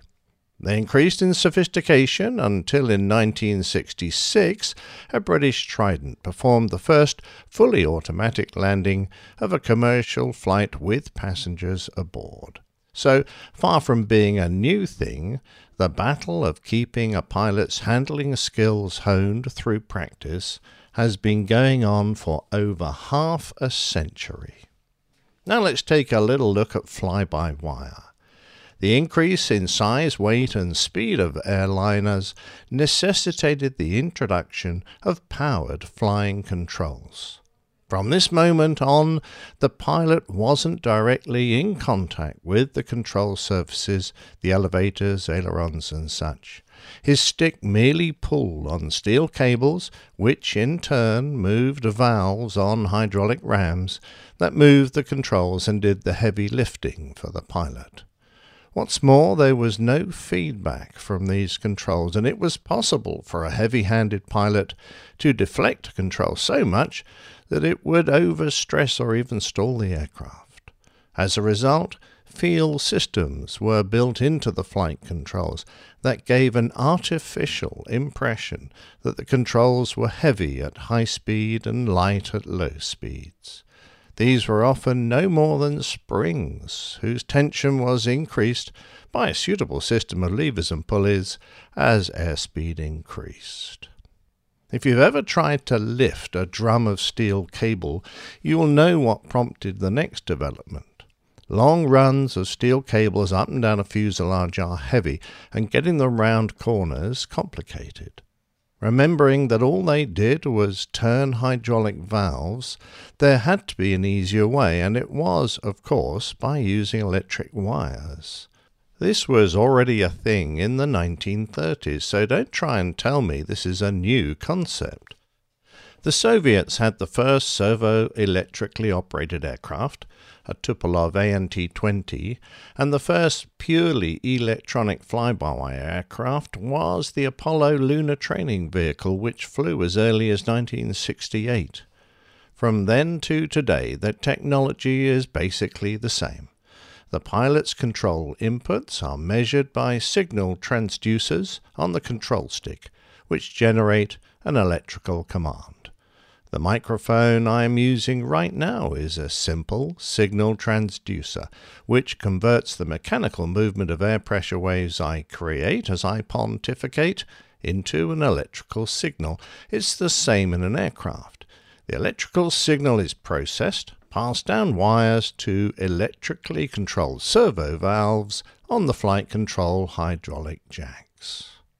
As this technology became more sophisticated, analog computers replaced the original electric controllers, the first of which was in the Avro Canada CF105 Arrow, which was under development in the 1950s. Concorde was the first production fly by wire airliner, and the first F 16s also used analog control computers, but these soon gave way to the more capable digital control computers we have today. The advantage of a digital control computer is that it can take multiple inputs from a myriad of sources, such as external sensors, pitot and static pressure, temperatures, and such, as well as the pilot's inputs, to give appropriate signals to the flight controls. In a fighter, this allows the pilot to fly an aircraft that is inherently unstable to achieve undreamed of control authority and carefree handling, because stalls, spins, and exceeding aircraft limits such as g forces can be prevented. In a mundane airliner, such exotic exploits tend to upset the passengers, and in an airframe that is inherently stable and pedestrian, the level of control modification needed is minimal. The first fully digital fly by wire airliner was, of course, the Airbus A320, which rolled out in 1987. However, just like a sophisticated fighter aircraft, the A320's control systems protect the aircraft from exceeding certain limits. The envelope protection prevents the aircraft from pitching up or down excessively or rolling upside down.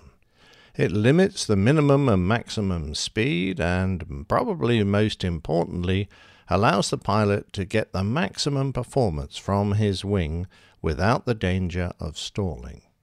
So, on to the first big question. Was this control system the cause of the crash of Air France 447? Unequivocally, no. Now, the second big question.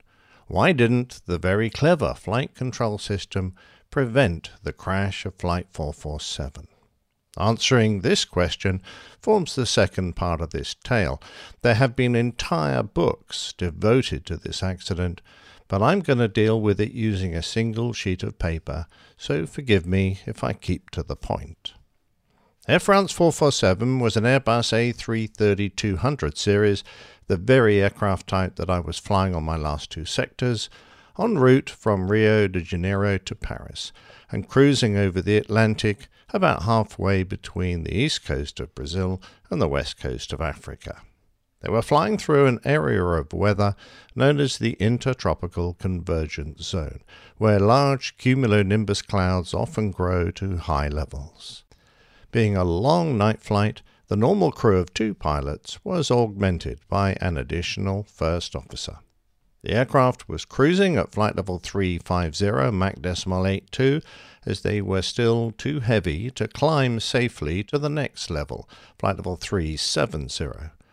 When it was the captain's turn to rest, he listened to the first officers brief each other and then went to the crew rest area, leaving them to fly the aircraft. The more junior of the first officers was the pilot flying the aircraft, and his colleague was monitoring. Navigating through a cluster of convective clouds, it's probable that the crew entered heavy cloud made of ice crystals, which entered the pitot tubes, exceeding the probe's heater's ability to melt the ice and evacuate the resulting water. This blockage would have caused erroneous and conflicting airspeed indications and caused the autopilot and auto thrust to disengage and the flight control computers to degrade from normal law to an alternate law with fewer protections. Incorrect speeds were shown on the left instruments for 29 seconds, the standby instruments for 54 seconds, and the right instruments for 61 seconds at most. Throughout this, and for the rest of the flight, the only input to the flight controls came from the pilot's side sticks. When the autopilot disconnected, the right seat pilot, who was the nominated pilot flying, called, I have the controls. In the light turbulence they were experiencing, the aircraft rolled to the left by less than 10 degrees and descended by around 300 feet. In alternate law, too, the roll controls are in direct law, in that the ailerons deflect in direct response to the control inputs, just like a Cessna 150 might. The inputs that were applied to the aircraft were rapid and heavy handed, officially described as excessive and incompatible with the recommended handling practices for high altitude flight. The aircraft oscillated in roll due to over controlling, and the hard pull up increased the angle of attack sufficient to bring on the aural stall warning. Only four seconds had elapsed since the autopilot disconnected. By 10 seconds, both pilots had realized that they had a discrepancy in speed. Indeed, the pilot monitoring stated, We've lost the speeds, which should have prompted them to apply the unreliable speed memory items. Had they done so, they would soon have recovered the situation. However, neither pilot mentioned these vital actions, which required them to set a pitch attitude and a power setting suitable for level flight at their height. Having identified the airspeed problem, the pilot monitoring then began working through the ECAM warnings. He called out the loss of autopilot, auto thrust, and the change to alternate flight law, as well as the thrust lock warning that was continually reminding the handling pilot that he now needed to set engine power manually. At this point, the monitoring pilot noticed the excessive pitch, which had exceeded 10 degrees nose up, a completely inappropriate attitude for their height. Indeed, at one point, they reached 7,000 feet per minute of climb, and he tried to coach the other pilot into reducing the pitch. After making a few selections in an attempt to regain accurate speed indications for his colleague, the monitoring pilot seemed to become overwhelmed and concentrated entirely on recalling the captain to the flight deck. Despite knowing that the aircraft was unable to fly at flight level 370 due to their weight, the aircraft was still climbing and, of course, its speed was reducing. 30 seconds after the start of the event, the left side instruments returned normal and read 223 knots. 30 seconds later, the right side speed also read correctly. However, for a reason that defies logic, the handling pilot continued to apply backstick and climb the aircraft until it reached 38,000 feet, with the engines now in full thrust TOGA setting. The self trimming stabilizer had moved slowly from 3 degrees nose up to 13 degrees nose up, and the angle of attack reached 16 degrees. Despite the nose high attitude, the aircraft could no longer climb, and it was now going back down with an increasing angle of attack, which built until the wings stalled. With the stall warning blaring, the left seat first officer took over control and pushed his control stick forward to lower the nose and recover from the stall, but he did so without pressing the override push button that would disengage the other stick. Because the right seat pilot was still pulling his control stick hard back, the inputs cancelled each other out and the attempt failed. The aircraft's speed now fell below a level where the angle of attack vanes are considered valid, and, as a consequence, the stall warning stopped. When the handling pilot did relax his nose up input and the speed started to increase, the angle of attack indications again became valid and the stall warning restarted. Instead of applying a stall recovery, this prompted the pilot to pull back again. By now, the captain was on the flight deck, but instead of taking his seat, he remained on the jump seat.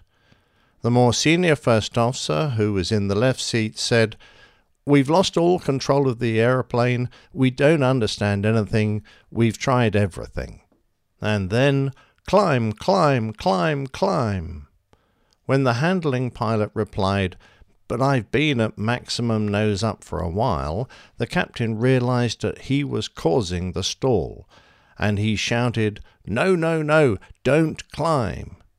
By now it was too late to break the stall, and with a rate of descent exceeding 10,000 feet a minute, the handling pilot swore and said, We're going to crash. This can't be true. But what is happening? When Flight 447 hit the water, all 228 souls on board were killed instantly. When examining this accident, it's easy to get sidetracked by things that might have saved the situation. Had modified pitot tubes been fitted, they might not have iced up. Had the aircraft not gone into alternate law, the protections would have saved the situation. Had the aircraft been fitted with central control columns and not side sticks, the mishandling errors might have been easier to notice, but none of these things caused the accident. The accident was caused by the failure of the handling pilot to manually control his aircraft when the autopilot disengaged. Despite correctly diagnosing a failure in speed indications, both pilots failed to apply the memory items for that situation, something that they were required to know. When one pilot grossly mishandled the aircraft, the other didn't take control in the correct manner by stating, I have control, and if necessary, pressing the takeover button. When the aircraft warned that they were entering a stall, the pilot didn't apply the most basic of recovery actions that every pilot is taught from almost their first lesson onwards.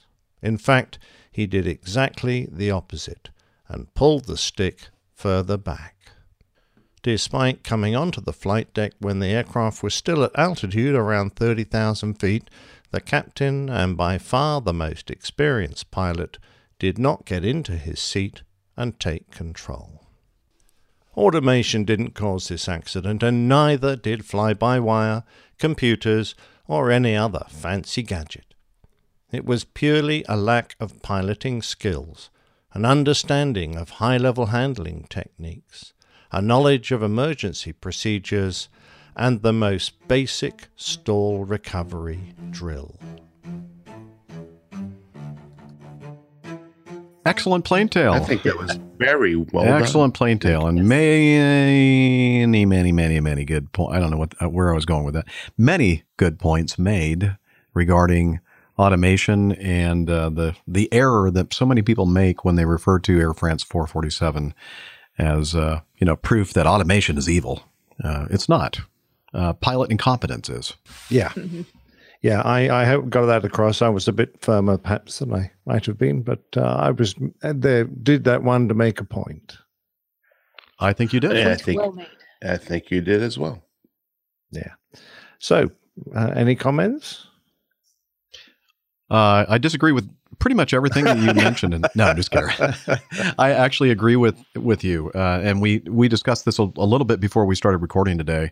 And uh, it it's so. I mean, there are so many variables and factors involved in this whole thing, but many of the things that people point to in this particular incident as causal really weren't causal. They were maybe a factor in the whole thing or contributing factor. But uh, the the as Nick made a very good point about this is that the pilot at the controls somehow inexplicably didn't understand what the situation was and didn't know how to activate the controls properly.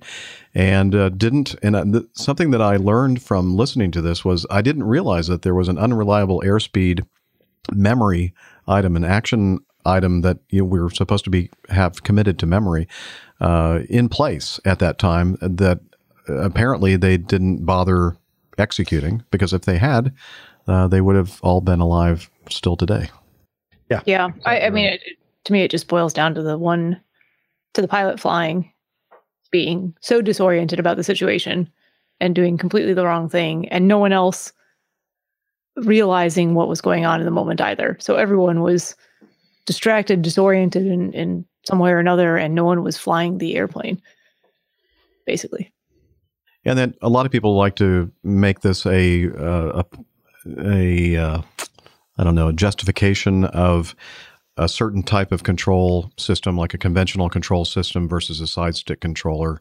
And again, that may have been a contributor contributing factor in some of this. You know, maybe if they had had a more conventional control style, perhaps this they wouldn't have gotten into this situation. There's no guarantee that that would have occurred. And the other thing, and the point that uh, I made with Nick before we started recording today, is that there were several documented instances of this same kind of thing occurring in that type of control system, airplane, Airbuses, uh, and the crews knew how to handle the situation, how to set the appropriate pitch attitude and the power setting, and uh, it was uh, recoverable. Um, in fact, they never even got into an upset situation, and several instances of it occurring after this tragedy. So, in this one case where you have a pilot that, uh, as I said, inexplicably didn't perform the proper actions when this occurred and subsequently uh, lost control of the situation, and then uh, the other two pilots not seeming to grasp what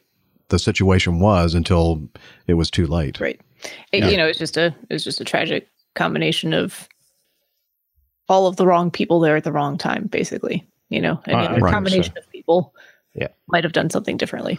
Micah makes the point that I think I covered sort of uh, in that if it had had a yoke, uh, a central yoke, wouldn't that have uh, saved the situation? Well, Micah, in 1996, uh, Birgenair Flight 301 um, crashed, killing 189.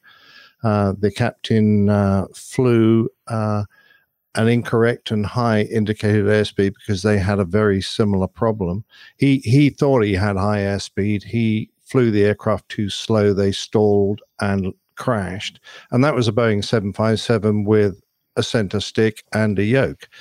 And in the same year, Aero Peru 603, also a Boeing 757, killed 70 in another similar accident where they lost uh, their pressure instruments and uh, they crashed as well. So uh, I'm sorry, having a center stick and a yoke is not a guarantee that you will uh, notice what's going on or that you will save the situation because there's two previous accidents that prove exactly my point. It doesn't really matter what when the guys who are flying the airplane are so confused as they really don't understand what's going on that's not a, a, a cue that even you know those blokes look at the stick position even they didn't work out what it was. And quite often it's where the stabilator a much more powerful control system uh, the main tailplane which is what we use to trim the airplane it's the position of that that is often uh, the thing that drives the airplane uh, into the stall not the actual position of the elevators which are controlled by the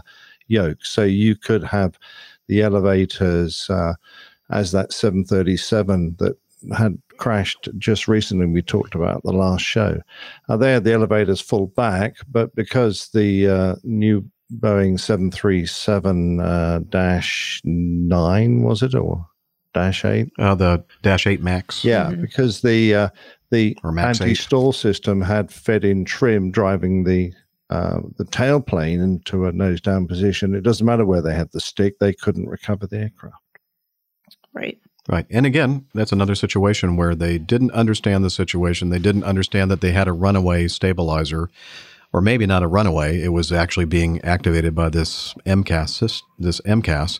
But um, regardless, if they think that the stabilizer is doing something it shouldn't be doing, then they, if they had properly executed the runaway stabilizer um, action items, then Right. they probably could have saved that one as well. Yeah. So it all comes down to understanding what's going on in the moment that it's happening, being able to take uh, quick and appropriate action. And people can make those mistakes. I think automation can make not necessarily mistakes, but if it can't cope with something it's not programmed for, you're going to see similar issues happen. If it's if you're trying to say make the case for it for automation or just for you know pilots flying the aircraft.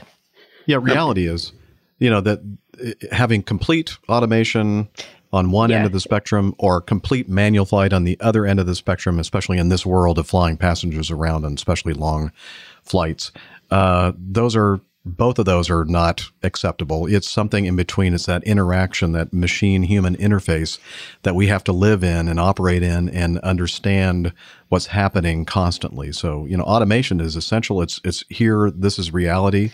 Uh, and it's important to have. It's a tool that we have. It's just that we have to understand everything we can about the automation and what it's doing. And by the way, Nick, you mentioned something about uh, what's it doing now. Well, the Airbus is not the only airplane where you where you'll hear that said. I've heard it many, many times. Any And, any aircraft uh, with an autopilot, I think. yes, that's true. It's like, okay, what, what, why is it doing that? What are we doing? And usually the answer is, oh, because I did this, and that's why I it's didn't doing that. program it correctly. I didn't Yeah. program it, program it to do what I thought I was telling it to do. Right. And that's exactly what I was going to say, uh, Jeff. It's basically the human interaction. And, you know, there is no such thing as perfect te- technology. There's no such thing as a perfect human. Uh, and, and, but if the human doesn't understand what the technology is doing, then really it's the human's fault.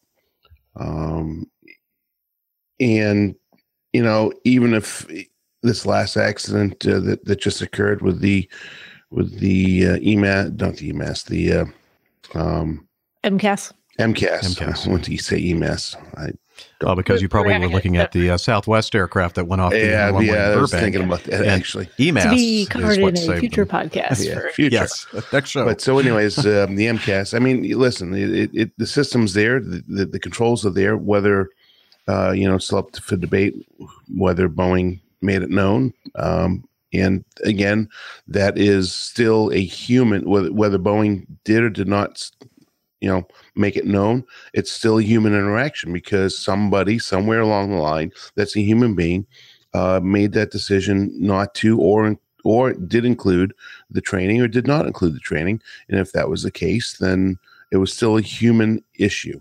So, uh, you know, the systems are designed by humans, by people that are imper- imperfect, and they're designed to protect us, as we were talking about uh, just at the beginning of this podcast with the El Al issue.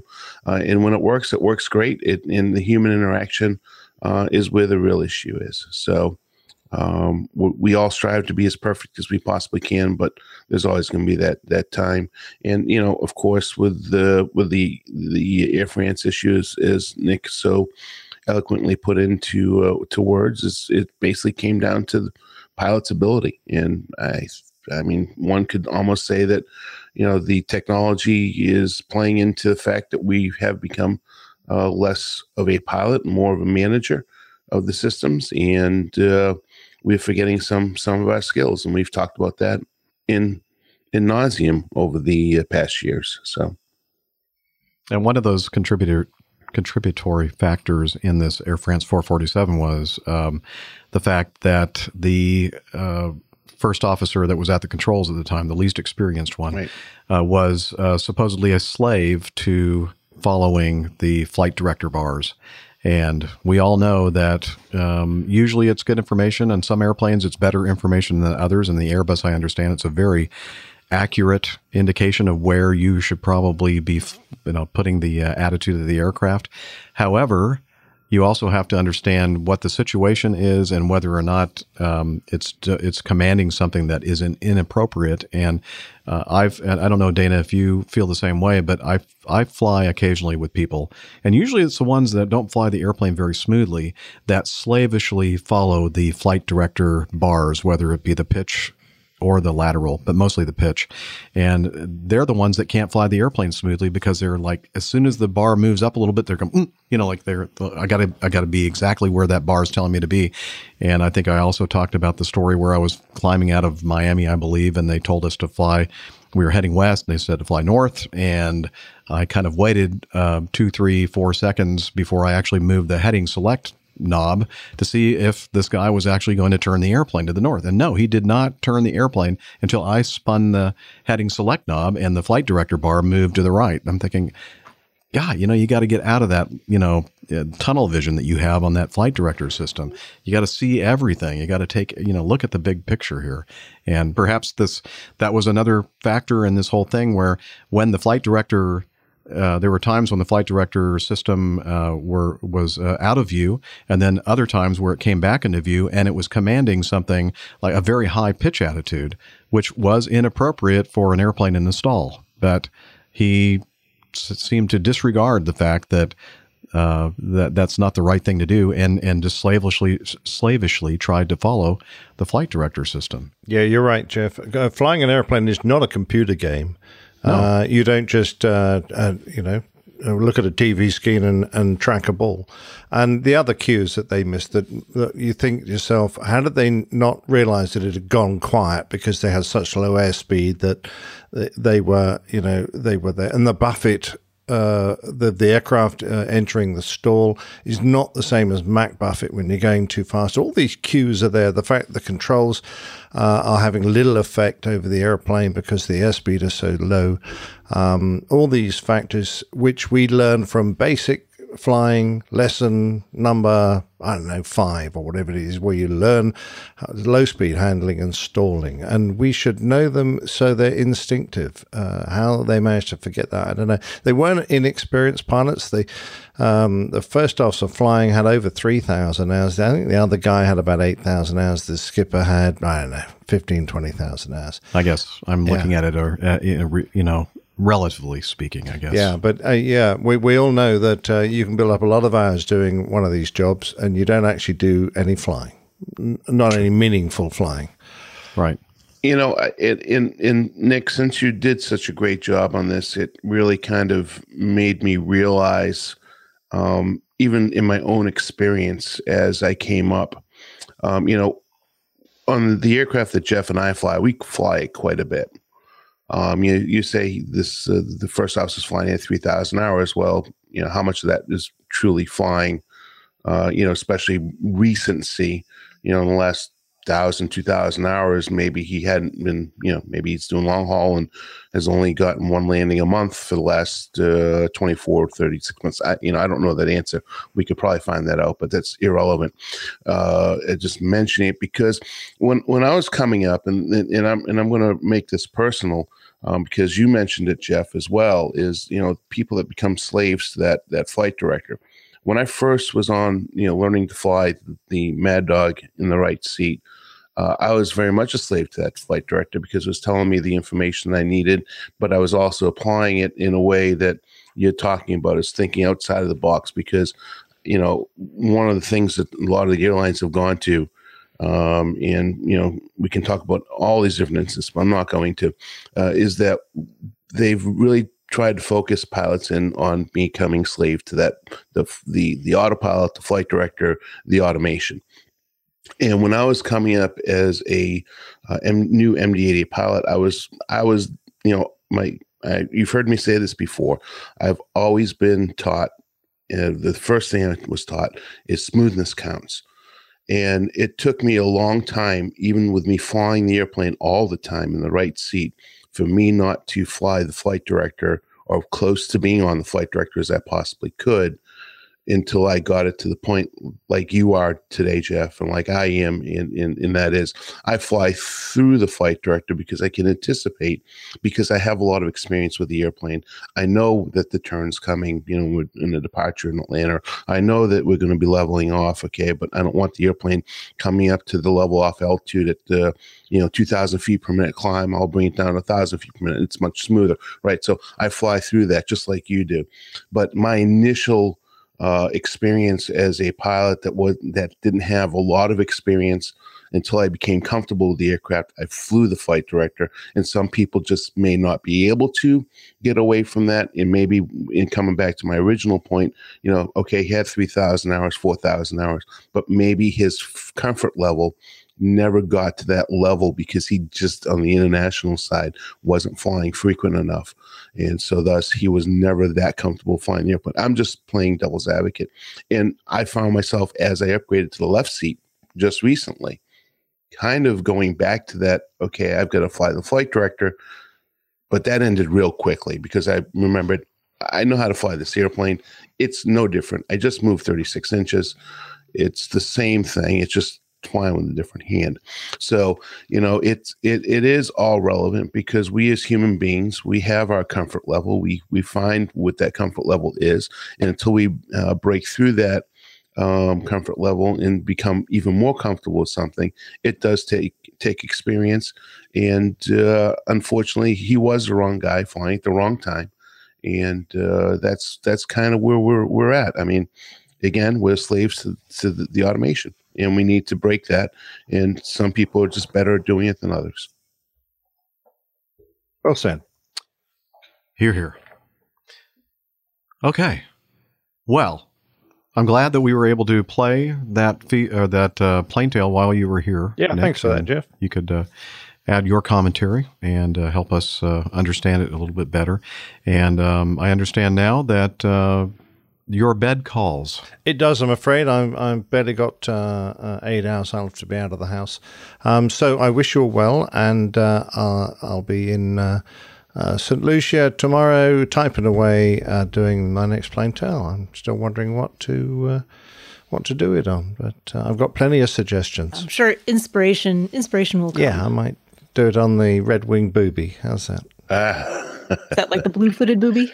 Uh, it might be, yes. I think the solutions are good. Well, enjoy your tropical drink. Oh, thank you. And by the way, someone did actually, I think it was uh, Colonel Jeff, tell me that uh, the noise on my uh, um, little bit I did for uh, the Patreons are little tree frogs, apparently. Oh, yeah. A little bell like noise. Isn't that amazing? Anyway, so I'll go hunting tree frogs. That'll be fun. All right, guys. Have have a great rest of the show. Enjoy the feedback. travels. Fly, fly Yeah, safe. safe travels. Enjoy it. Uh, cheers. Enjoy that warm weather. Thanks. Bye. Bye. Okay. With that, Now we can talk about Captain Nick. No. Excellent. Uh, Perfect. yes. All Something right. tells me Uh, still here. Because you say the same thing when I disappear. I know, but then then you always listen to it, and I always get in trouble. So I should I should know better. Okay, with that, I think it's now time for your feedback.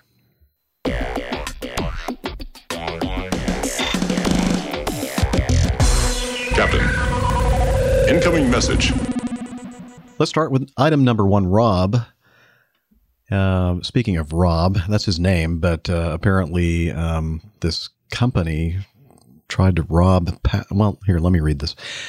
Flying can already be pricey for passengers. This from people.com slash travel. Flying can already be pricey for passengers, and on one flight, the bill kept climbing when the airline asked flyers to pay for their plane's repairs. In Beijing, an LOT Polish Airlines plane needed a new pump to fly to Warsaw, and the flight turned to the 249 people on the plane to help finance it, according to Metro. I guess that must be some newspaper. The effort reportedly raked in about $350 in American money, and the flight had a 10 hour delay. LOT Polish Airlines did not immediately reply to this media outlet's request for comment. Um, quote, this is from Daniel Golobiowski, who was on a passenger on the flight. We are at the international airport. I cannot believe that transactions take place here in cash under the table with the mechanic standing next to the plane. Uh, incredible, he added. And uh, so apparently they were in a situation where they weren't going to um, give them the part that they needed to fix the airplane until they received a little bit of uh, under the table moolah. Yeah, um, I I think that had something to do with. I'm not sure if this was the same incident or I read um, something about it in a different publication, not People Magazine or People.com.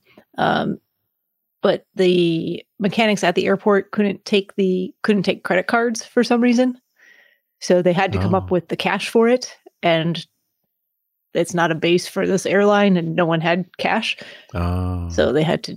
I think that's why the fundraising had to take place, but and maybe they've been burned in the past. Still doesn't make for done- very good uh, Yeah. public relations.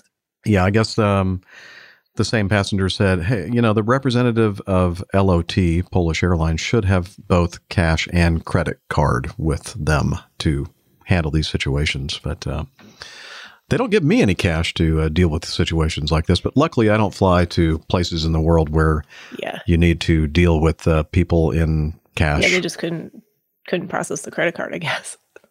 Yeah. Wow. Very interesting. Mhm. So maybe it wasn't all an evil ploy to uh, get extra money. And I, maybe I it don't just know, but I would imagine that the airline would reimburse, compensate. compensate. Yeah.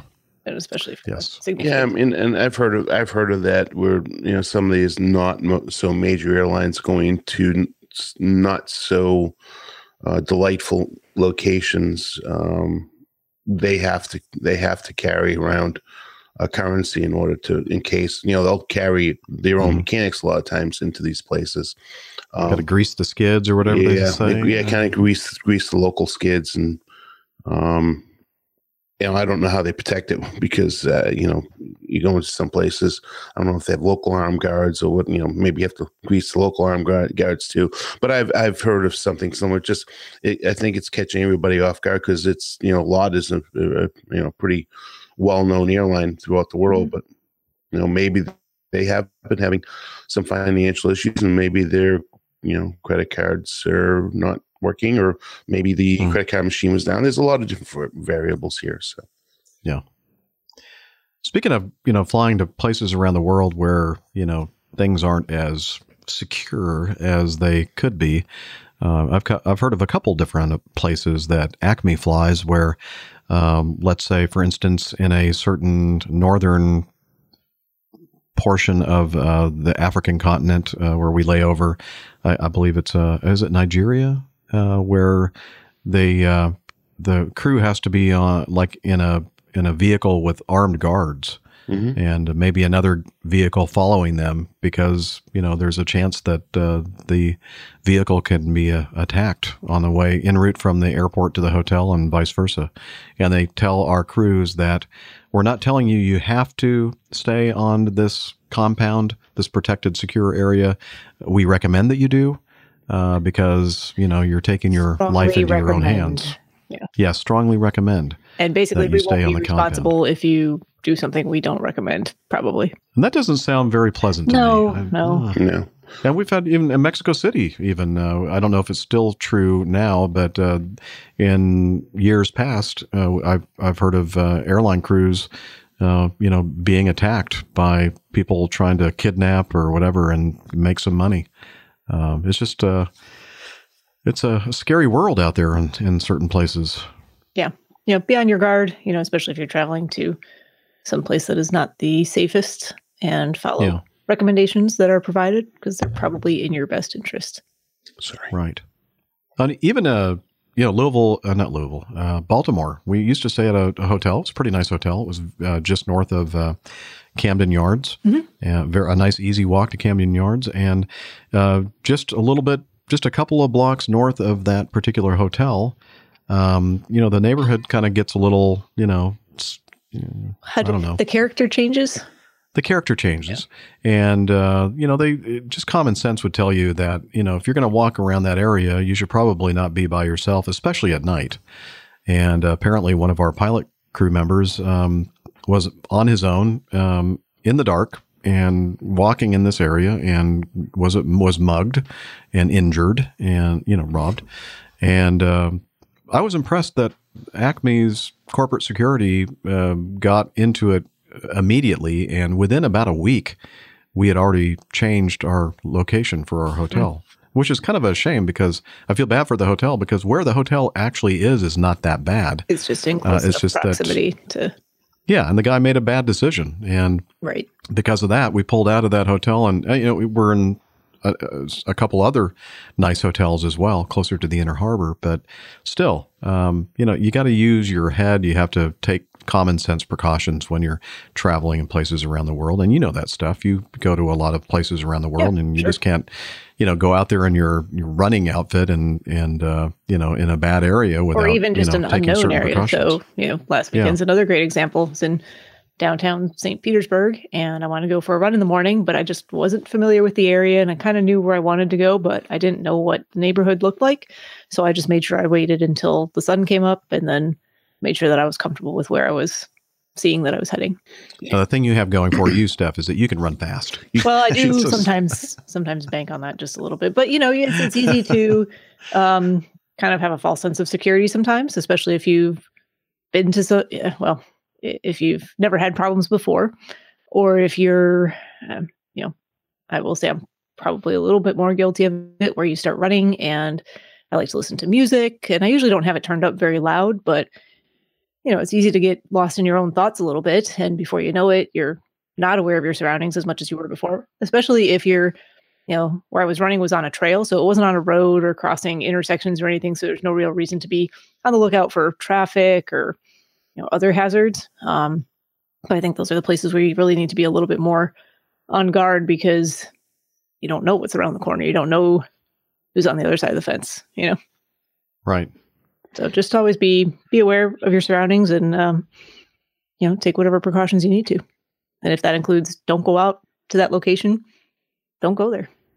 Yeah, and, and what I was going to say is also, Jeff, you mentioned uh, you know Mexico City at one point, but South America, uh, you know, there's a couple places down there that I know that we've had armed guards and have to be concerned. Um, but there are places all over the world, even in our own country, that you have to be cautious, and that's just that's just caution to the wind. No matter who you are, where you are, and who you're with. I mean, it's always better to have uh, you know safety in numbers. Uh, going out by yourself is always a danger. It doesn't matter how good shape you are, how big you are. I mean, I, I tend to have less problems in in in uh, a lot of places just because my sheer sheer sheer size. Uh, I'm a big guy, and a lot of people just don't want to mess with I a don't big wanna mess with that. They don't want to mess with that. But you know, if they come with me, you know, at me with a knife or a gun, you know, I, I don't care how big I am. You know, I'm I'm still a human Well, there's being. always someone bigger, stronger, faster. Doesn't matter who you are, what your skill set is. You never know what you're going to be up against against someone else. Um, it's uh, you know you just it's caution to the wind no matter where you are and whether you're on an overnight or whether you're at home you know going to the grocery store it can happen anytime anywhere you just have to be cautious no matter what Right. Okay. Um, item number two. This is sent in from our producer Liz. Um, a Turkish Airlines pilot found out that his school teacher was flying, and he went on to gift him an unforgettable flight. It's not every day that you get to see scenes like this on a flight, but what happened on this Turkish Airlines flight left everyone on the plane in tears of happiness and gratitude. Um, anyway, uh, it goes on to say that a journalist, um, Isham ul Haq, took to Twitter to share the moving video of what a Turkish Airlines pilot did when he found out he was flying with the uh, on the aircraft with his teacher on board, and uh, it's a very um, cool video. A lot of production value for something that just Mhm. happened right off the Yeah, off the cuff, yeah supposedly off the cuff. Yeah, supposedly because of camera angles and everything else. But it's still a cool story. Yeah. So uh, we we'll like feel good stories. We don't have enough of them, I think. Sometimes. No, you're right. And, And the uh, videos we usually see, Steph, are the ones with airplanes crashing. well, we've already featured a few of those Yeah. So, so here's one that's not an airplane crash. not an airplane crash, and it'll get you right in the feels. yeah, Yeah. Warm, fuzzy uh, feeling for the holidays. There you go. it will. Thank you, Liz, for she knows that you got to have the right mix. so we do appreciate that. top notch producer. Yes. She's the best producer we've ever had. This is true. Now we're going to switch to something that's a little bit What were we saying about a mix? yeah. Well, here's a mix for you. Uh, and of course, Texas We've Charlie. had one of these stories before too, and I don't know why why these things keep um popping back up. Sorry, Well, that was so- not a pun. Oh yeah. Well, uh, Pun intended. Texas Charlie uses them as well. Here, let me let me read to you what Texas Charlie wrote to us. Howdy, y'all. Don't know if this will make it into the podcast, but here goes. The attached article is about phallic graffiti found in and around an Air Force base, but especially in and on a B 52, and specifically in the cockpit. Pun definitely intended. Eventually, it led to the lieutenant colonel losing his command because he could not control the eruption of inappropriate doodles. It's a hard it's a hard position for the Air Force to take, but a rigid regulation requires stiff discipline. Mhm. Wow. I think that deserves uh, several rim shots, I guess.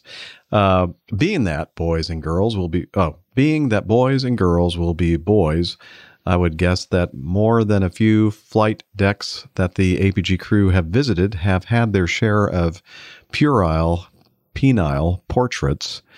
Wow, there's some alliteration there. Mhm. Or other adolescent right off the tongue, artistry. too, it it? does. No.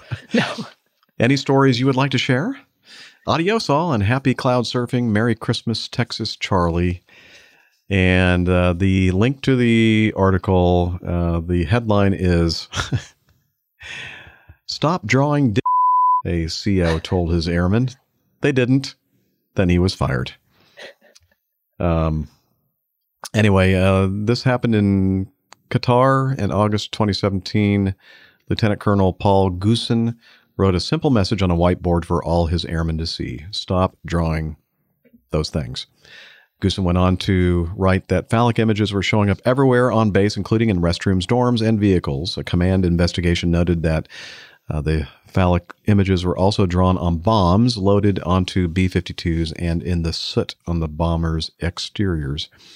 To the layman, Goosen's instructions might seem pretty straightforward, but the airmen of the 69th Expeditionary Bomber Squadron Really, took away. is that really the I- I- squadron they were a part of? I just, I I, just, I see it there. I'm not doubting what it what it. Yeah. Uh, uh, well, just Anyway. coincidence, I suppose. I think it's just coincidence. Uh, took away a different message since Goosen didn't specifically say that drawing male phallic images while inside the bombers was wrong, then it must be okay.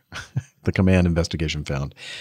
Anyway, so he kind of you know tried to stem the um, uh, this this issue or, or eliminate it, and apparently they say that his his uh, what he was saying wasn't taking taken seriously or serious. Well, yeah. What else to say here? Um, a little uh, tongue in cheek. Uh, I don't know yeah, maybe they this. thought, yeah, like, Like, you know, okay, wink, yeah, wink. gotcha. You know, We don't won't do draw that. any on the outside. You didn't say anything about inside. So apparently, maybe lack of saying the right things uh, was was license for them to continue this. Uh, And no, I think they were just being. Um, there's a word for it, and it's referenced in this article, but I'm not going to say it on air. okay, yeah, Use your imagination. um, yeah. So Any- he, he lost his command. He Mhm. he paid for not being stern enough um, uh, with a stiff and rigid uh, regulations. um, you could do this all day. Yeah, yeah. Um, Well, I'm, I'm just a little sad that it came back to him because, yeah. I mean, I, I can imagine. You think the, the the people in the unit are kind of feeling bad, like you would hope. unless unless this guy was himself a a Richard. Uh-huh. Um, yeah, I don't know. Um, well, as far as- Charlie did ask for stories to share. Yeah. So uh, I have- all I'll say. I have one, but go ahead. Okay. Well, let's hear yours. So this actually was not um, not aviation related at all, but definitely workplace related. I shall refrain from naming the uh, workplace because this place still exists, even though I've not worked there for many, many, many years. But let's just say that the um, average age of the staff was about 17 or 18. So, as uh, Texas Charlie said, boys and girls will be boys. And um, in the break room, essentially, there was a place where you could um, basically lie down underneath, and there was like a cabinet kind of overhead. And let's just say that that was a popular place for artistic endeavors. Mhm. And uh, A gallery. a of sorts? gallery, yeah. Well, the uh, the same. It was a theme always, and uh, very similar theme to the one mentioned in this article. Um, you know, phallic drawings and, and the like. And occasionally they would be discovered, and then they would be painted over, only to be replaced with more detailed and more uh, perhaps obscene uh, cartoons uh, depicting all kinds of things. And it just went on and on and on. And uh, there you have it. But it was always interesting to see what would be, you know, once it was discovered, what it would be replaced with. Right. So, is there any was there any end to it? No.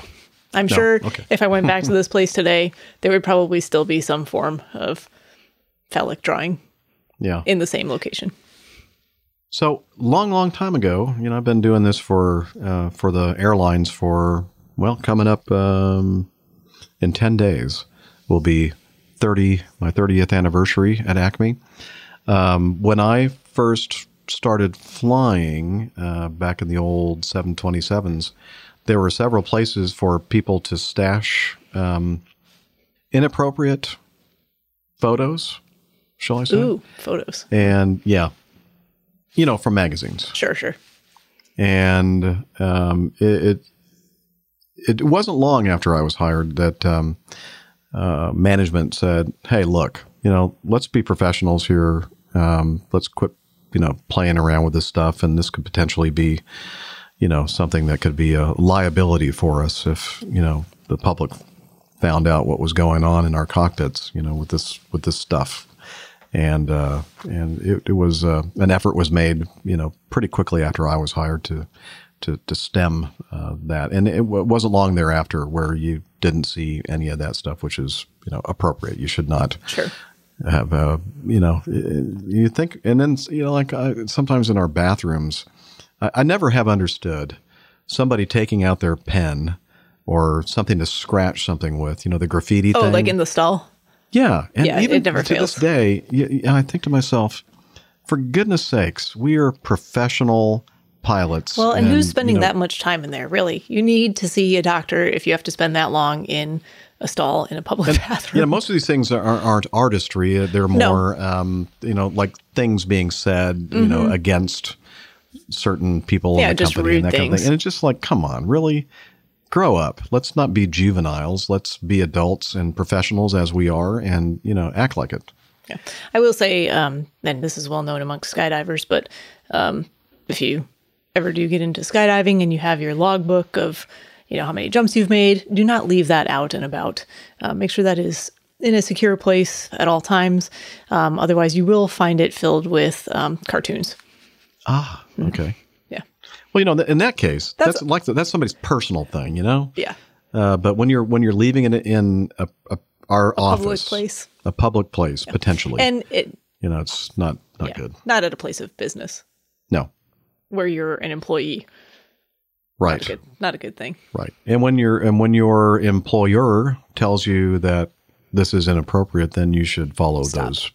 Yeah, and especially in the military. Grief. Yeah. And see, most of, and at the time, you know, when I was hired by Acme, 90%, I would say, of us came from the military. We were officers.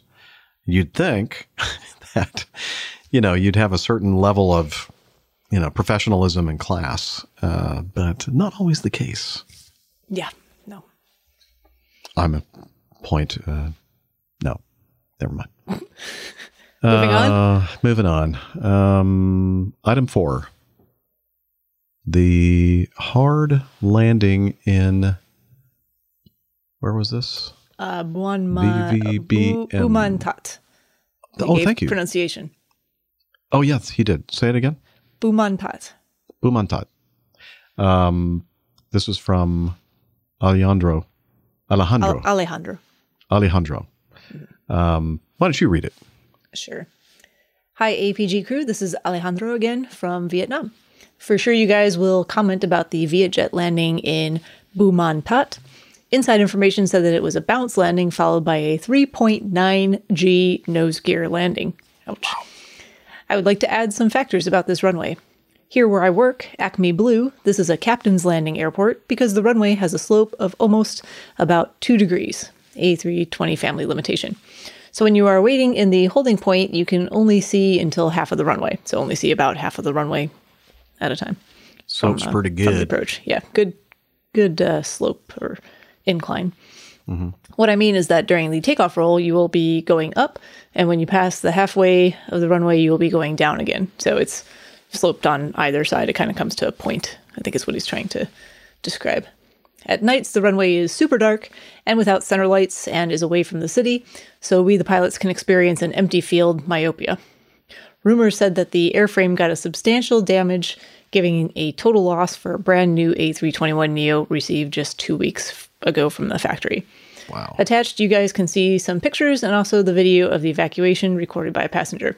Wishing you the best, Alejandro, former Boeing 737 first officer and Airbus captain. Uh, P.S. If it's not Boeing, I'm not going. Sorry, Nick. LOL. Oh, he's not here. That's okay. Even more reason to read it. And uh, Yeah. oh, Yeah, this is in the- another uh, yeah aircraft that lost its uh, nose gear. Nose, yeah, nose very well. similar to the uh, one in Macau. Mhm. Um, and uh, yeah, that that last picture there of the uh, wrinkled skin is uh, definitely telltale evidence that uh, they're not going to be able to use this airplane again, which is such a shame. Only two weeks old. Right. Wow. Thank you, Alejandro. Ale, Alejandro. Close enough. Okay, thanks. Um, five, Glenn Towler. You ever heard of this guy? I have time or two.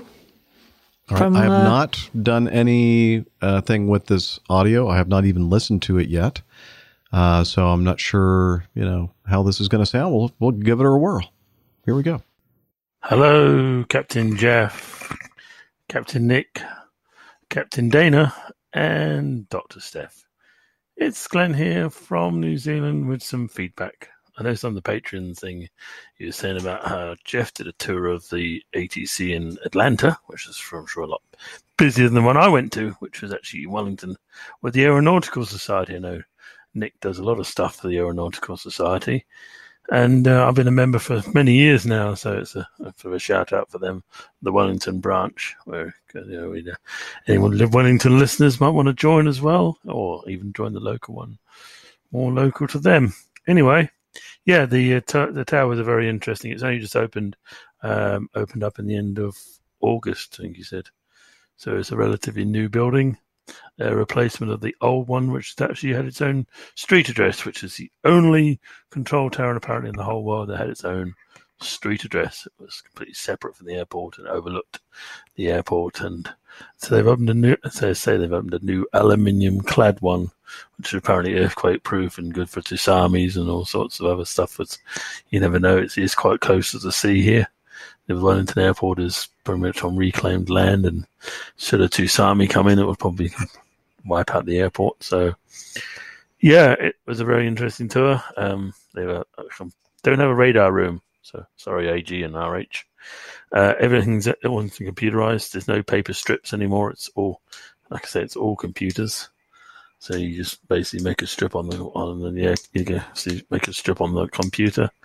Aircraft uh, know, gives a clearance to take off or clearance to land, of course, and uh, yeah, everything says it should say it's everything done on computer. So the air, you watch you watch on. You can watch it on the screen as the aircraft rolls down the runway and then just picks up the squawk, pick, it squawks its uh, ident and everything, and you can see it's a A320 or a 737 or, or whatever. And uh, yeah, the radar tracks it and gives its id uh, tracks. So it's, it's yeah, good. It's a very good system. Um, I think there's only like four controllers on at one time. Well, they call the cab. So, and I think we we flights stop at about one o'clock in the morning and start at six o'clock in the morning here. So, for noise abatement, but uh, with modern airlines, are so much quieter. But some people who live near Heathrow would, uh, as our good friend Adam Spink would knows about all the the complainers. But anyway, well, that's about it, really. Um, I thought I'd put this feedback in before Christmas. Maybe I'll do a, another one closer to Christmas. Anyway, and that'll be Glenn out. Thank you, Glenn. Always good to hear from you. And that was a very high quality recording. Thank you. Indeed. Nice, uh, interesting tower visit for you there. Very cool. Yeah. Always fun to be able to do that type of stuff.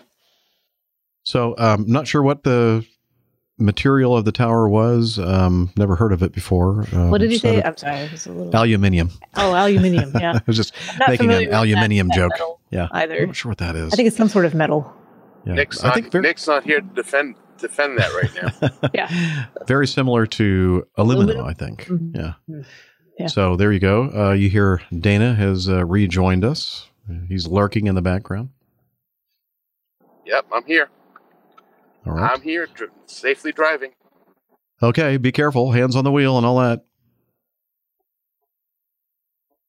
Okay. That's okay.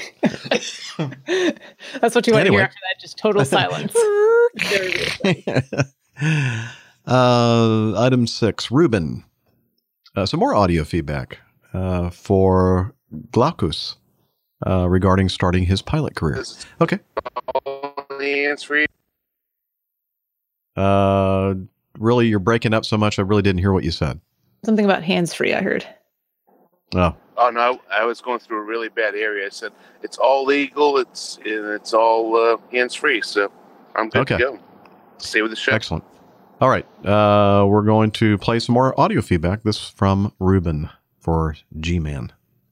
Good day. This is uh, FO Ruben from Australia. Um, I'm a uh, Flying Dutchman down under. Uh, just wanted to pitch in about uh, G-Man's feedback in an earlier APG episode uh, about uh, the possibility of starting later in his life on a, on the pathway to becoming a, a airline pilot or pilot in general um, in Australia. And I'd just like to um, offer my advice uh, on that matter. Uh, maybe the big carriers might prefer younger people, but for sure there are many other carriers which uh, definitely employ um, older people because, uh, especially at the moment, seeing that there is a shortage everywhere, all airlines are scrambling.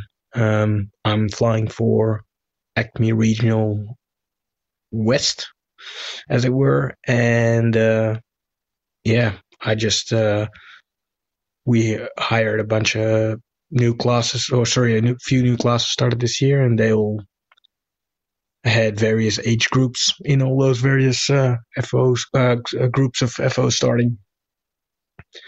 So that's uh, definitely a possibility. Wouldn't shouldn't put you off in any way. Um, I think uh, G-Man can always contact me in case uh, he likes some more specific advice about the Australian aviation industry. Uh, I've been flying both in Australia and Europe. Uh, it's quite different, but um, I mean the industries uh, from a hiring airline perspective. Uh, Australia being more similar to the US, I think, as opposed to Europe. Um, but nonetheless, jobs are around, and even if you can't, won't be able to go straight into an airline, just as Captain Jeff said, um, which is a possibility in Europe, straight out of flight school, but it isn't in the US nor Australia. But the jobs you would do in the interim are probably the best flying you'll do in your whole career anyway, or the most exciting. Um, yeah, so uh, definitely go for it, I would say. And let me know if you need more info. Thanks very much. F Ruben out. Thank you, First Officer Ruben. Isn't our community awesome? I was going to say, community is coming through for us. That's Absolutely. wonderful. I mean, several times on on today's show, Mhm. uh, we're all helping each other out. Not unusual. So if No. you have a question, even if we can't answer it or help you out, it's pretty likely that someone out there listening to your question on our show will have an answer or have some guidance or some assistance. Right. And our producer Liz says that she is going to make sure that uh, Ruben's information is sent to G Man. And uh, so let's see. G Man is a Brazilian in Australia, and Mhm. Ruben is a Dutchman, Mhm. a flying Dutchman in Australia. Quite a, a mix of uh, of uh, cultures there, huh? Indeed. All right, very it. cool. Thanks again, Ruben. Jez sends us some feedback. The most important question in the world for the captains. Okay, never mind all that Boeing versus Squarebus nonsense. This truly is the most important question of all. Do guys use real shoe polish and brushes when on a trip or the instant paint type? Seriously, though, what travel hacks do you have that are worth sharing other than the four days use out of one pair of smalls? I guess a small is uh, underwear. Undergarment? Yeah, Yeah. I think so. Mine are larges. Still loving the show, Jez. When- Uh, it- your pair of smalls or your pair of larges, we whichever is most appropriate to you. We don't judge here. well, you know, there are certain my areas where you got jumbo. yeah, you got to have certain areas where you, you have to have it larger than a small. Doom, bam. Um, so yeah, shoe polish. You know, there was a time where I actually did carry a like a small little travel uh, thing of shoe polish and stuff like that. But uh, I tend to uh, have the uh, proprietors at the airport uh, shine the shoes. Uh, I was going to say that's probably occasion. easier and faster and less hassle. It's more expensive, but True, I'm but how often are the you economy. polish- how often are you polishing your shoes? Not that often. Yeah. No.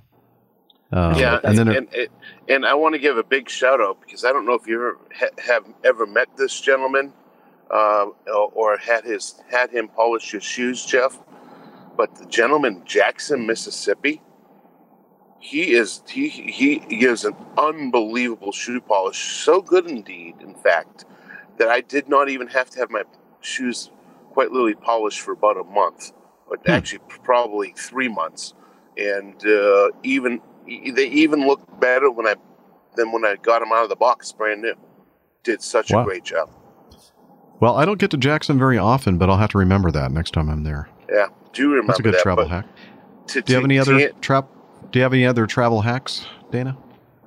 Yeah, I, generally speaking, I just show up in my shoes polished, and uh, don't bring uh, a kit with me. And or uh, I don't tend to use those uh, those sponges because they do do some damage to the uh, to the shoes over time. So uh, I, I would tend to say that I use uh, shoe polish. And don't forget, we have the shoe polish kit in the uh, crew lounge that we have access to. Right. So, not that we go down the lounge a whole lot, as you talked about in the last episode, Yeah. but still, you know, if you have a long, a, a pretty good sit, and my shoes are looking pretty haggard, then I'll I'll go ahead and put a quick polish on them. How Right. about even other things not related to shoes? Do you guys like do interesting things to make sure that the curtains are completely closed and block out all the light at night? Uh, I know some people are particular about that, and they've come up with all kinds of crazy ways of using like the the clothes clothes hangers in the room to pinch the curtains together. Um, you know, um, ways to. That's a good idea. I'd like to learn those hacks. I Oh yeah, I'll have to. Uh, I'm sure wh- they are abundant on.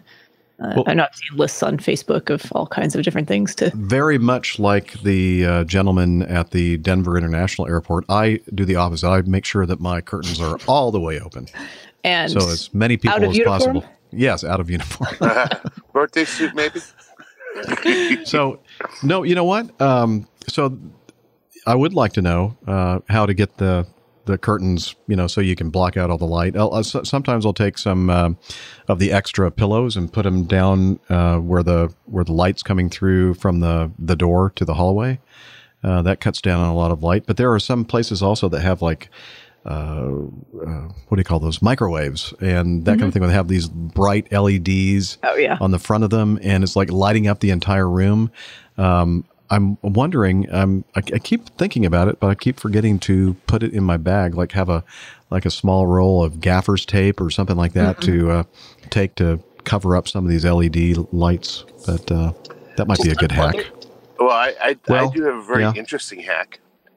Yeah. Uh, that interesting hack is that I use a uh, remote condom on my remote controls. You know, for the TV. I think we may have talked about this in the past a long time ago. so that you But don't uh, expose yourself to um, germs. Yeah, pretty much. The uh, you know the- the one of the most unclean. I mean, beyond the the telephone in the uh, in the coffee making machine, one of the most unclean things in the room is the remote control. Um, so what I'll do is the ice bag that you use to put the ice into the bucket. I take that. I put my hand into the ice bag. Then I grab the remote control, wrap the ice bag around it, and tie a knot around the remote control. It's perfectly clear. It use it, it, it keeps it, your hands off the remote control and keeps your hands clean. And uh, you know, ever since I started doing that, actually, you know, sometimes I come up, come down with colds on on on. Uh, you know, of course, you can catch them from uh, you know flying pilots like Jeff that are that are sick flying, but. You know, people that spread germs in hotel rooms. Uh, you know, I don't. I find they don't come down. Uh, you know, probably eliminated eliminated three or four colds just by doing that. You know, it's funny. Um, a lot of these things that people, you know, think up these different hacks for for traveling seem to have very little impact on me. I, I can sleep through pretty much anything, including various levels of light in a room, sound in a room. So I, it never even occurs to me to think about ways to close the blinds all the way or to you know block off flashing lights. I'm not. Uh, maybe surprising to some people as a physician, but I'm not a germaphobe, so I don't really worry about you know remote controls or um, I kind of have the same philosophy. It's like tray tables on the airplane. I just, I just, you know, um, I'm all about building up my immune- immune system. and all the all the important things that you're supposed to do. But Yeah. just for my own general daily life, not so much. Yeah, I yeah, I'm I'm and maybe I'm just lucky. the- I have a I have a relatively robust immune system, and I don't tend to get sick too often. Um, when I do, it's usually a good one, but um, I don't get like little colds and things usually in between. I was flying with a guy, um, not this trip, but the last trip, and he had like a, a huge Ziploc bag full of the um, the wipes, the Santa wipes, Mhm. and I mean, he wouldn't touch anything in the cockpit until it was like all swabbed and everything He's- else. It was wiped down the entire cockpit.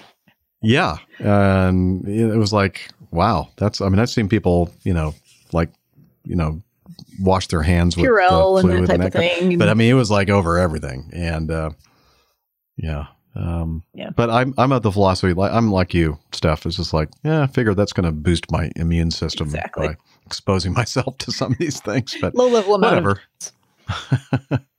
you know. Um, hmm. Any other hacks other- for us, uh, Steph? Um, Um, you know, I think one that I see come up a lot, especially for relatively new pilots or people who are on a budget, perhaps, who don't have a lot of disposable income to be eating out a lot or want to save some of that per diem money, ways to bring food on trips. Um, and I actually have one of these because it's really nice for when I'm in the office and I don't have time to, you know, make a healthy meal or I want to avoid eating out. You can bring leftovers or sometimes even just cook in this thing. It's called a Hot Logic Mini. And it basically is like the equivalent size of, you know, like a leftover food container, but it's insulated and it's got a little hot plate on the bottom and a electrical cord and you plug it into the wall and it either heats or will even cook in some cases your meal over kind of like a slow cooker type of deal. Oh, so neat. over an hour, hour and a half. So if you're looking for ways to get hot meals that are more potentially more nutritious and much more affordable, that's one one thing to look into. It's like 35 bucks and I, I use it all the time at work. I think it's well worth the investment. Um Cool. What's it called again? a Hot Logic Mini. Hot Logic Mini. Mhm. Okay. I know a lot of um, uh, especially regional airline pilots use that a lot for cooking in hotel rooms and things like that. You just need a plug, Mhm. an outlet. Um, what else? Now, I I use uh, um, you know those ice, um, you know the, the the ice bags that you can buy at, the, like a CVS or a drugstore that you use to put on your head for a headache. Mm-hmm. I'll use for to keep uh, if I'm bringing food with me and I have a cooler. I'll use those as a portable ice bag that you know is, is completely sealed, doesn't leak, and keeps everything nice and cold. Mm-hmm.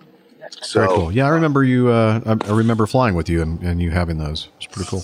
yeah, it's it's it's a nice way to help you know keep food, and if you want to stay you know stay somewhat healthy, of course, most of the food on the road is is very unhealthy. Another thing you you, you mentioned you know keeping the curtains closed. It's not a it's not a big deal to me, but you know I do have uh, you know those those uh, those big uh, black clips that have the two little uh, um, um, levers on them.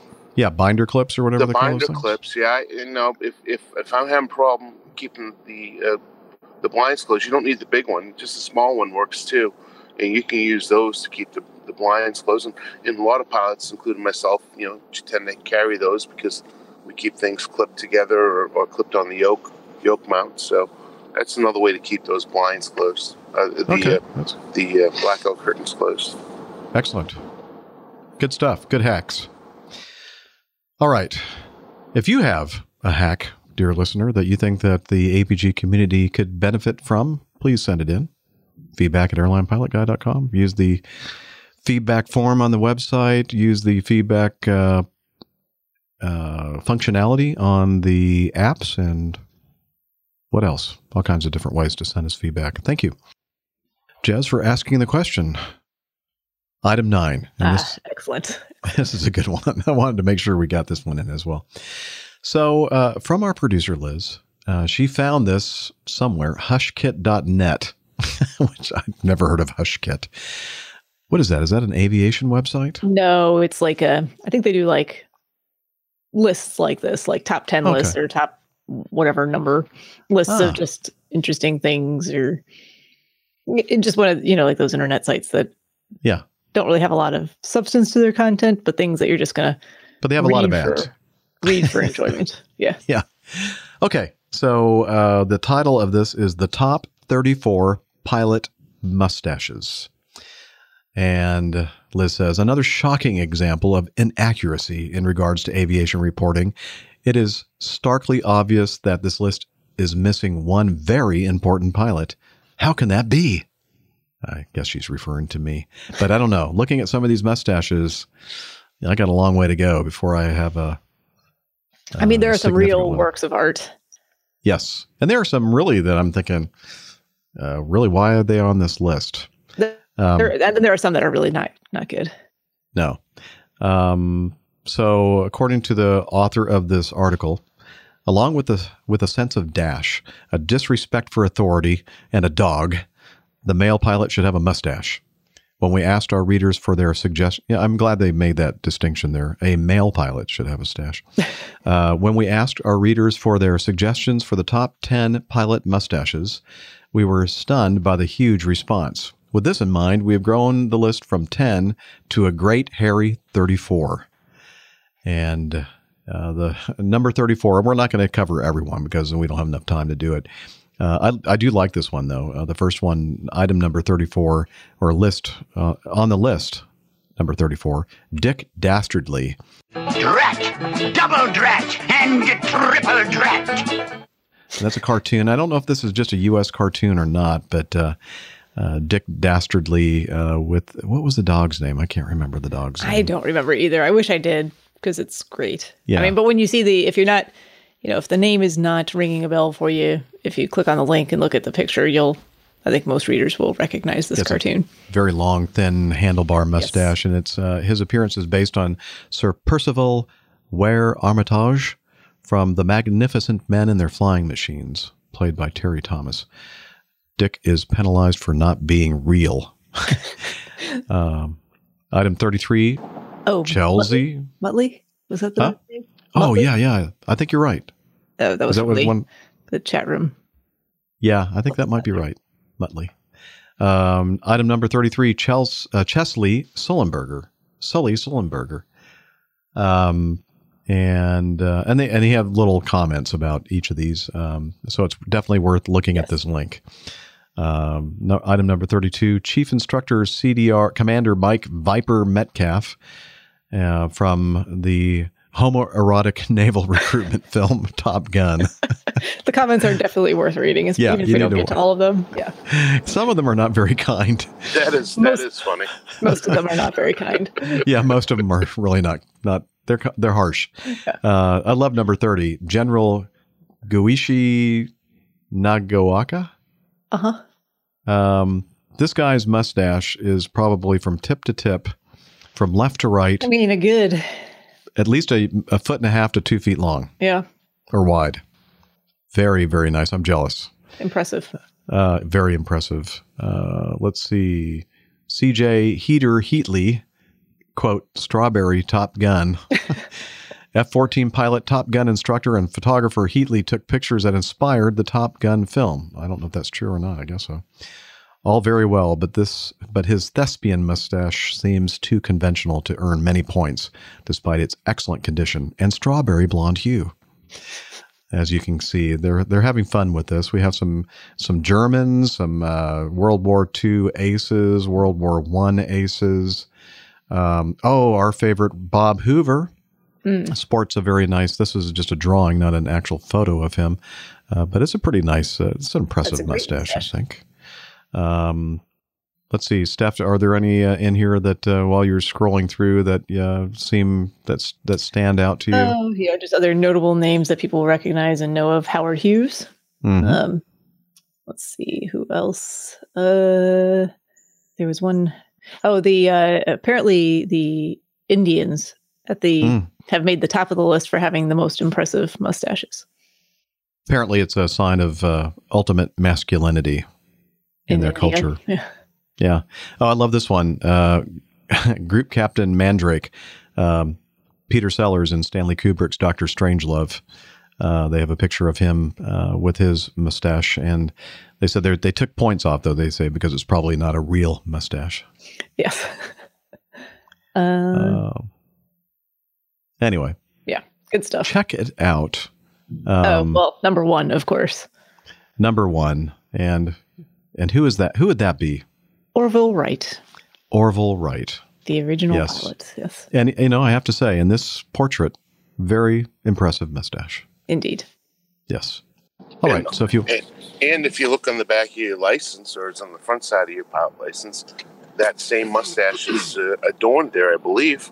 hmm I believe so. Mhm. All right. Uh, thank you, Liz, for that. And again, please be sure, dear listener, to check this uh, out in the show notes. I think you'll get a kick out of it. Uh oh. Who's what do we have here?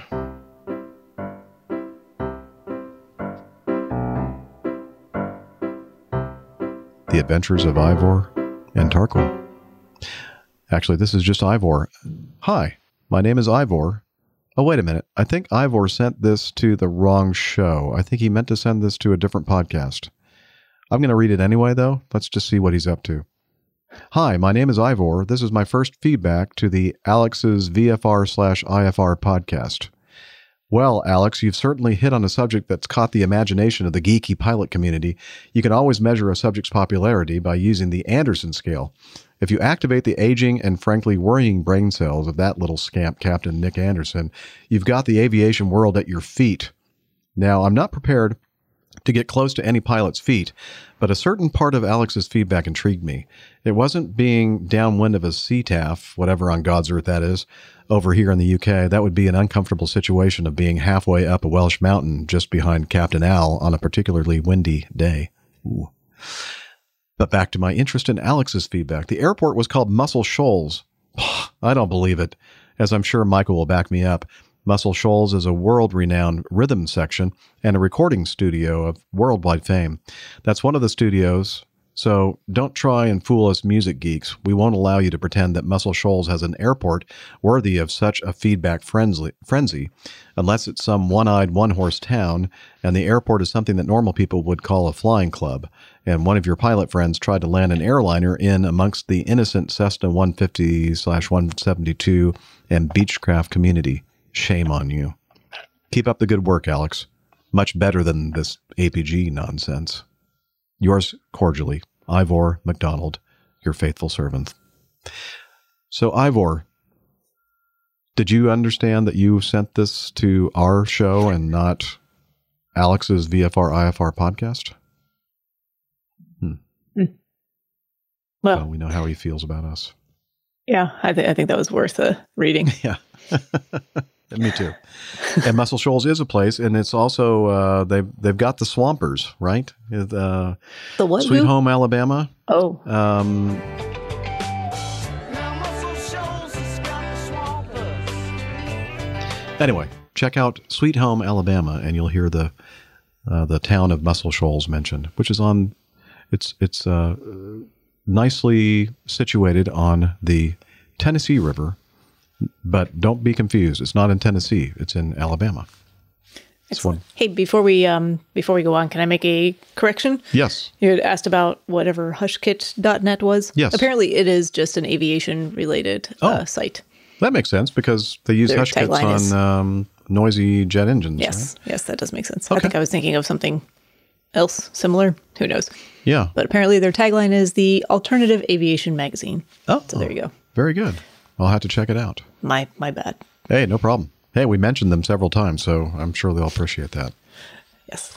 Um, and finally, uh, we have this feedback from young Gabriel.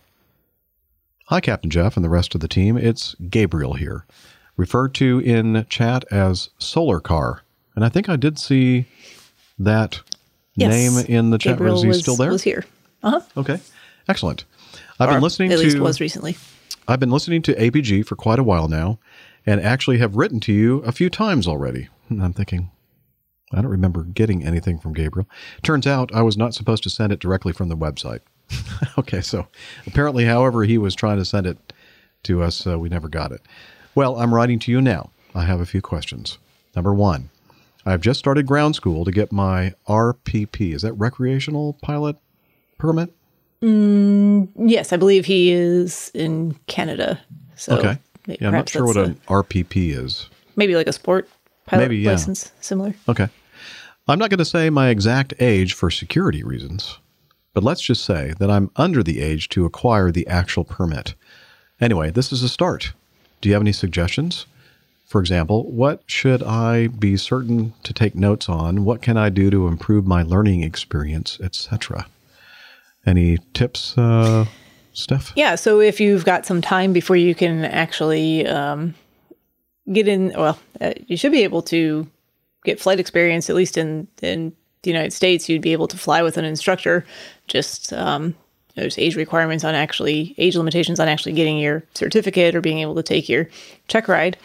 However, um, and to solo and things like that. But um, I'd say, you know, it's great that you have this interest already and um, soak in as much as you can from ground school. And I'd say, um, you know, this is all practice and actually it's a hands on skill. So, as much time you can spend um, getting hours and getting instruction, um, make sure you have an instructor that you get along with and who you feel like you're um, able to work well with. I think those are the most important things, and the rest is just repetition and practice. And what should I be certain to take notes on? I'd say mm, everything. No, I don't know. No, I mean, you want to have the requisite knowledge to. Um, there, there's two kinds of knowledge, I think, anytime you're learning something. There's knowledge to pass a test, which is one thing, is good, and should encompass the stuff that you need to know to safely operate an aircraft, to fly safely, theory, systems, all that type of stuff. But make sure that you retain the stuff that, um, like I said, is just that important for safe operation of the aircraft you're flying. Um, you know, solid theory, fundamentals of flight. Um, most of that you're going to get in the aircraft. The rest of it is stuff that's important for operating environments that you're in, specific to airports, um, regulations about where you can fly, and uh, might be specific to the country that you're in. Oh, I have something, some advice. Um, When you're actually flying at the controls, don't take notes because Don't take notes then. That's a bad time to take notes. because the airplane will probably go out of control. um, B. What does Acme Airlines stand for? I Mm. asked Mr. Google. You know, I have not met Mr. Google Google yet, um, and he didn't seem to know. All that came up was Alaska Air. Is that Acme? No, Gabriel, it's not Ac- It's not Alaska, and it's not American. And It's not a- Southwest. it's a virtual airline that is not real. But I am I do fly for a real airline. So go to go ask Mr. Google MD dash eight eight and then put in the word Atlanta and see what the results are. Now I've not done that myself. Let's see what happens when I do that. Just make That's a good question. Make sure that doesn't go to something questionable. yeah. Okay. Let's see. MD eight eight and Uh, yeah, it's gonna come up with, uh, and let's see. what we Mr. get. Google has the right answer. Mr. Google, yes, uh, has the answer. The top result. That is the airline I fly for. I don't say it because I don't want to be misunderstood or misconstrued or whatever. Uh, I don't want somebody to take me as a an official spokesperson for the real airline for which I fly. Uh, and by the way, I love the airline for which I fly. I would never say anything bad about it, but just to be on the safe side, um, I don't. I don't mention its real name. Yes, Dana. Well, I was just going to say, you know, I, I absolutely agree with you, Jeff. I, I absolutely love the company that we work for as well. And I would never want to do anything to jeopardize that. And it goes all the way back to my first episode. I was even on the, on the show where I wasn't even willing to give my real name. Yeah, I Uh, of course, that. that's that's going Yeah, Tony. Quite a few, yeah, Tony, exactly. So it's going uh, forward quite a few years. You know, unfortunately, I missed the first part of his question, and um, I heard what Dr. Steph was saying about what uh, what would be good to keep him uh, his mind sharp and, and what he needs to learn uh, in, uh, in, in in in becoming a pilot. Is, am I getting the right gist as to what the question was? Yeah, he Yeah. started just started ground school to get his recreational pilot's uh, permit Ah, in well, Canada. you know the big the biggest thing is full immersion. I mean if if one of the things that i ran into personally when i was learning to fly is that uh, i kept on starting and stopping and starting and stopping and, and there's a very big disadvantage to that. It costs you a lot more money. You, you're not as competent initially because you, you're having to relearn things over and over. And uh, you know there there if you look at, look in to just what you do in, in, in, in high school and college. You know, they teach you all these different courses that they want you to, to be able to use um, in life. You know, for example, how, how often after, I mean, I don't know if you, Dr. Steph, but me as an airline pilot, I don't use uh, algebra and trigonometry. Uh, but, you know, those are required courses to become an airline, you know, go through the airline program my school at least. Um, but in real world practicality, it, that's book knowledge that you need to, to develop and, get through school. But do I use it in practicality every day? No. So that, that really applies to the same thing with flying. You know, even when Jeff and I learned how to fly the airplane we're on, there's a lot more that we have, you know, that we had to know about the airplane, that we have to be familiar with. We have to know where to look the information up, and that's kind of where my key, where I'm going with this, is just you have to know where your resources are. You have to get through the tests, and once you get through those those tests, pretty much like Dr. Steph was saying, uh, you know, you, you you you apply the information that you have, and then you can use those resources once you have the knowledge, pass those tests. Um, you, you, you become a, a more competent person because you know you, you know where the resources are. You don't have to know everything. You just need to have the information to get through where you are presently, and that is if you get your equivalent of a sports pilot license here in the United States, which I think is a correct assessment. Um, you know, you, you get through that process. You, you know the information um, as a sport pilot to, to pass that test. Then you start, what I would say, you start really learning how to fly and, and, and, and, and gain that experience. And actually goes right back to what we were talking about earlier when I, on the flight directors. I mean, that that's a level of comfort that you eventually build up through. Ah, we're losing you, Dana. Thank you, though. Good input. Good input. Uh, we're kind of losing Dana's signal, so um, appreciate your input, sir. Um, and uh, I have not been looking at the um, at the chat room. Um, is he uh, saying anything in return for all of this wonderful Nope. advice we're giving him? I think uh, he's no longer with us. In Oh, chat that's okay. Well, he'll he'll have to listen then Yeah. uh, after the fact. place at any soak up there. Pardon me. yeah. I think he's That- still giving advice. Yeah. No, I'm, I'm not. I just, Oh, Okay. I'm, I'm sorry. couldn't I'm sorry. I'm sorry. I went, I went through a tunnel and must have lost my signal. So, but you Yeah, yeah. gist of it. So, uh, Yeah. you know, Yep, got it. Enough said. All right. Enough said. Thank, thanks, Dana. Uh, let's see. So to uh, just kind of tie this thing up and uh, with a bow, um, the um, uh, last paragraph uh, on his feedback or in his feedback. Also, I do, do live in Canada, so if you have any questions concerning the second largest country in the world, I'm all ears. Also, if you make uh, some comment about our country, do expect to hear from me. okay. And I thought, wait a minute, the second largest country in the world? Uh-huh. I'm thinking, that can't be right. Not so- second largest population, second largest As far as area, mass. Yeah, and I I actually learned something here, and I was kind of surprised to see that Russia Russia is number one. is number one in area, Canada number 2 Mhm. the United States number three. I'm thinking, wait a minute, where's China? Four. Four. Well, I guess the United States because of Alaska. Yeah. And Wow. I think even just actually, I'm not sure if the lower 48 would be larger or not than mainland China. I'm looking at a map right now, and they're pretty similar in latitude, and so the you know, the Mhm. amount of distortion shouldn't be that much difference between the two, and it's close. I think definitely Alaska tips it over the edge there. Yeah.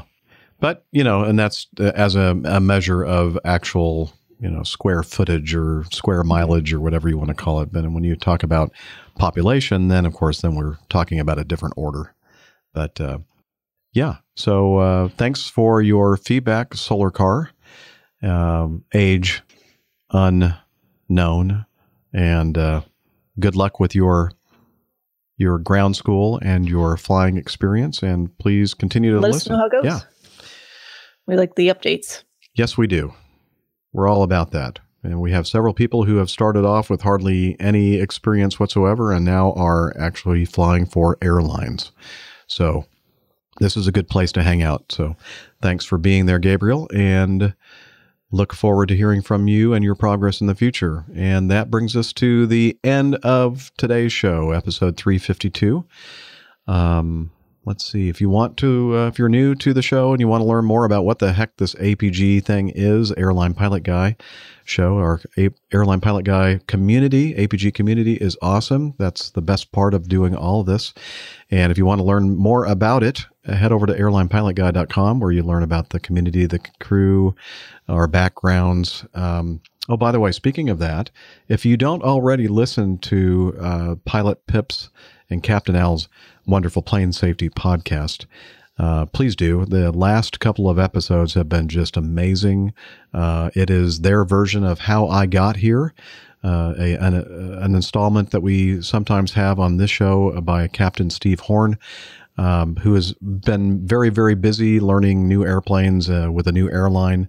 And so he hasn't been able to do uh, any of those awesome productions lately. But if you want to hear how Pilot Pip and Captain Al got to where they are, um, it's very entertaining and very informative, and I think that uh, everybody would get a kick out of listening to. Uh, well, his show is awesome to begin with, but uh, the latest couple of episodes were great. Yeah, I need to And listen to part two. I've listened to part Yes. one. Very good. Very good. And and they're thinking that it's only going to be a two parter, but uh, then they get to a certain point and realize, Oh, did they go into part three? we ran out. Yeah, they ran out Oh, of, shoot. of, of, of time on this one as well. So, uh, but anyway, uh, good job, guys. Uh, really, really enjoying that, and and it got me got me to thinking uh, maybe we need to do that sometime on the APG. Yeah. Uh, to kind of learn more about how how we all got to where we are. Mhm. Uh, Dana's story is very interesting and different from anybody else's. Captain Nick and mine uh, more similar than not. We were both from military backgrounds, and then uh, Dr. Steph. It, it's always interesting to hear how she got involved in flying. And uh, more about her life. She's a, an amazing person as well. So maybe we'll do that sometime as a special episode or whatever. We'll Sure. uh, take that on perhaps. But I'd definitely, um, I'd, I'd definitely be game for that as well. Okay, excellent. So again, big plug for the Plane Safety podcast. It's planesafety.com. And uh, let's see. So I talked. Podcast.com. What did I say? Planesafety.com. Yeah. I think it's What? help us out, Pip. Is it planesafetypodcast.com or planesafety.com? Oh, I'm sorry. Plane Safety Podcast. You're right. I think so. I'm thinking. I'm thinking. You're saying that. I'm thinking. Well, Like, isn't that that's what, I what I just said? Apparently not. You're not Okay. hearing the words that are coming out I of my mouth. I hear the difference of what I was saying and what you were saying. Okay, anyway. Uh, apps for the phones, uh, iOS and Android are out there. Information about that on the website. Um, uh, social media. Steph. Social media. We are on Twitter. Uh, find us there using the handle at APG Crew. And you can also head over to Facebook, facebook.com slash airline pilot guy. Both great places to interact with the community, interact with us, and find out additional information about the goings ons in terms of when shows are recording and when we might be at a location near you for meetups. Absolutely. And we're also on Slack. APG listeners, please join us on our Slack team. Slack is a communication, coordination, and sharing platform that works on your mobile, laptop, or browser. On Slack, we share ideas and news. We suggest episode and Plain Tales topics. We plan events and meetups. To get into the Slack team, please email me at slack at airlinepilotguy.com. That's S L A C K, Sierra Lima Alpha Charlie Kilo at airlinepilotguy.com. Or send me a tweet with your preferred email address to at Hillel, and I'll send you an invitation. That's Hillel, spelled H I 1 1 E 1. Hotel India 1 1 Echo 1. And see you in Slack. Thanks, Hillel. And finally, until next time, wishing you clear skies, unlimited visibility, and tailwinds. Take care and God bless. Cheers, y'all. Bye bye, everyone. Talk to you next time. Yeah, he's up in the sky. It's the airline pilot guy. Good day.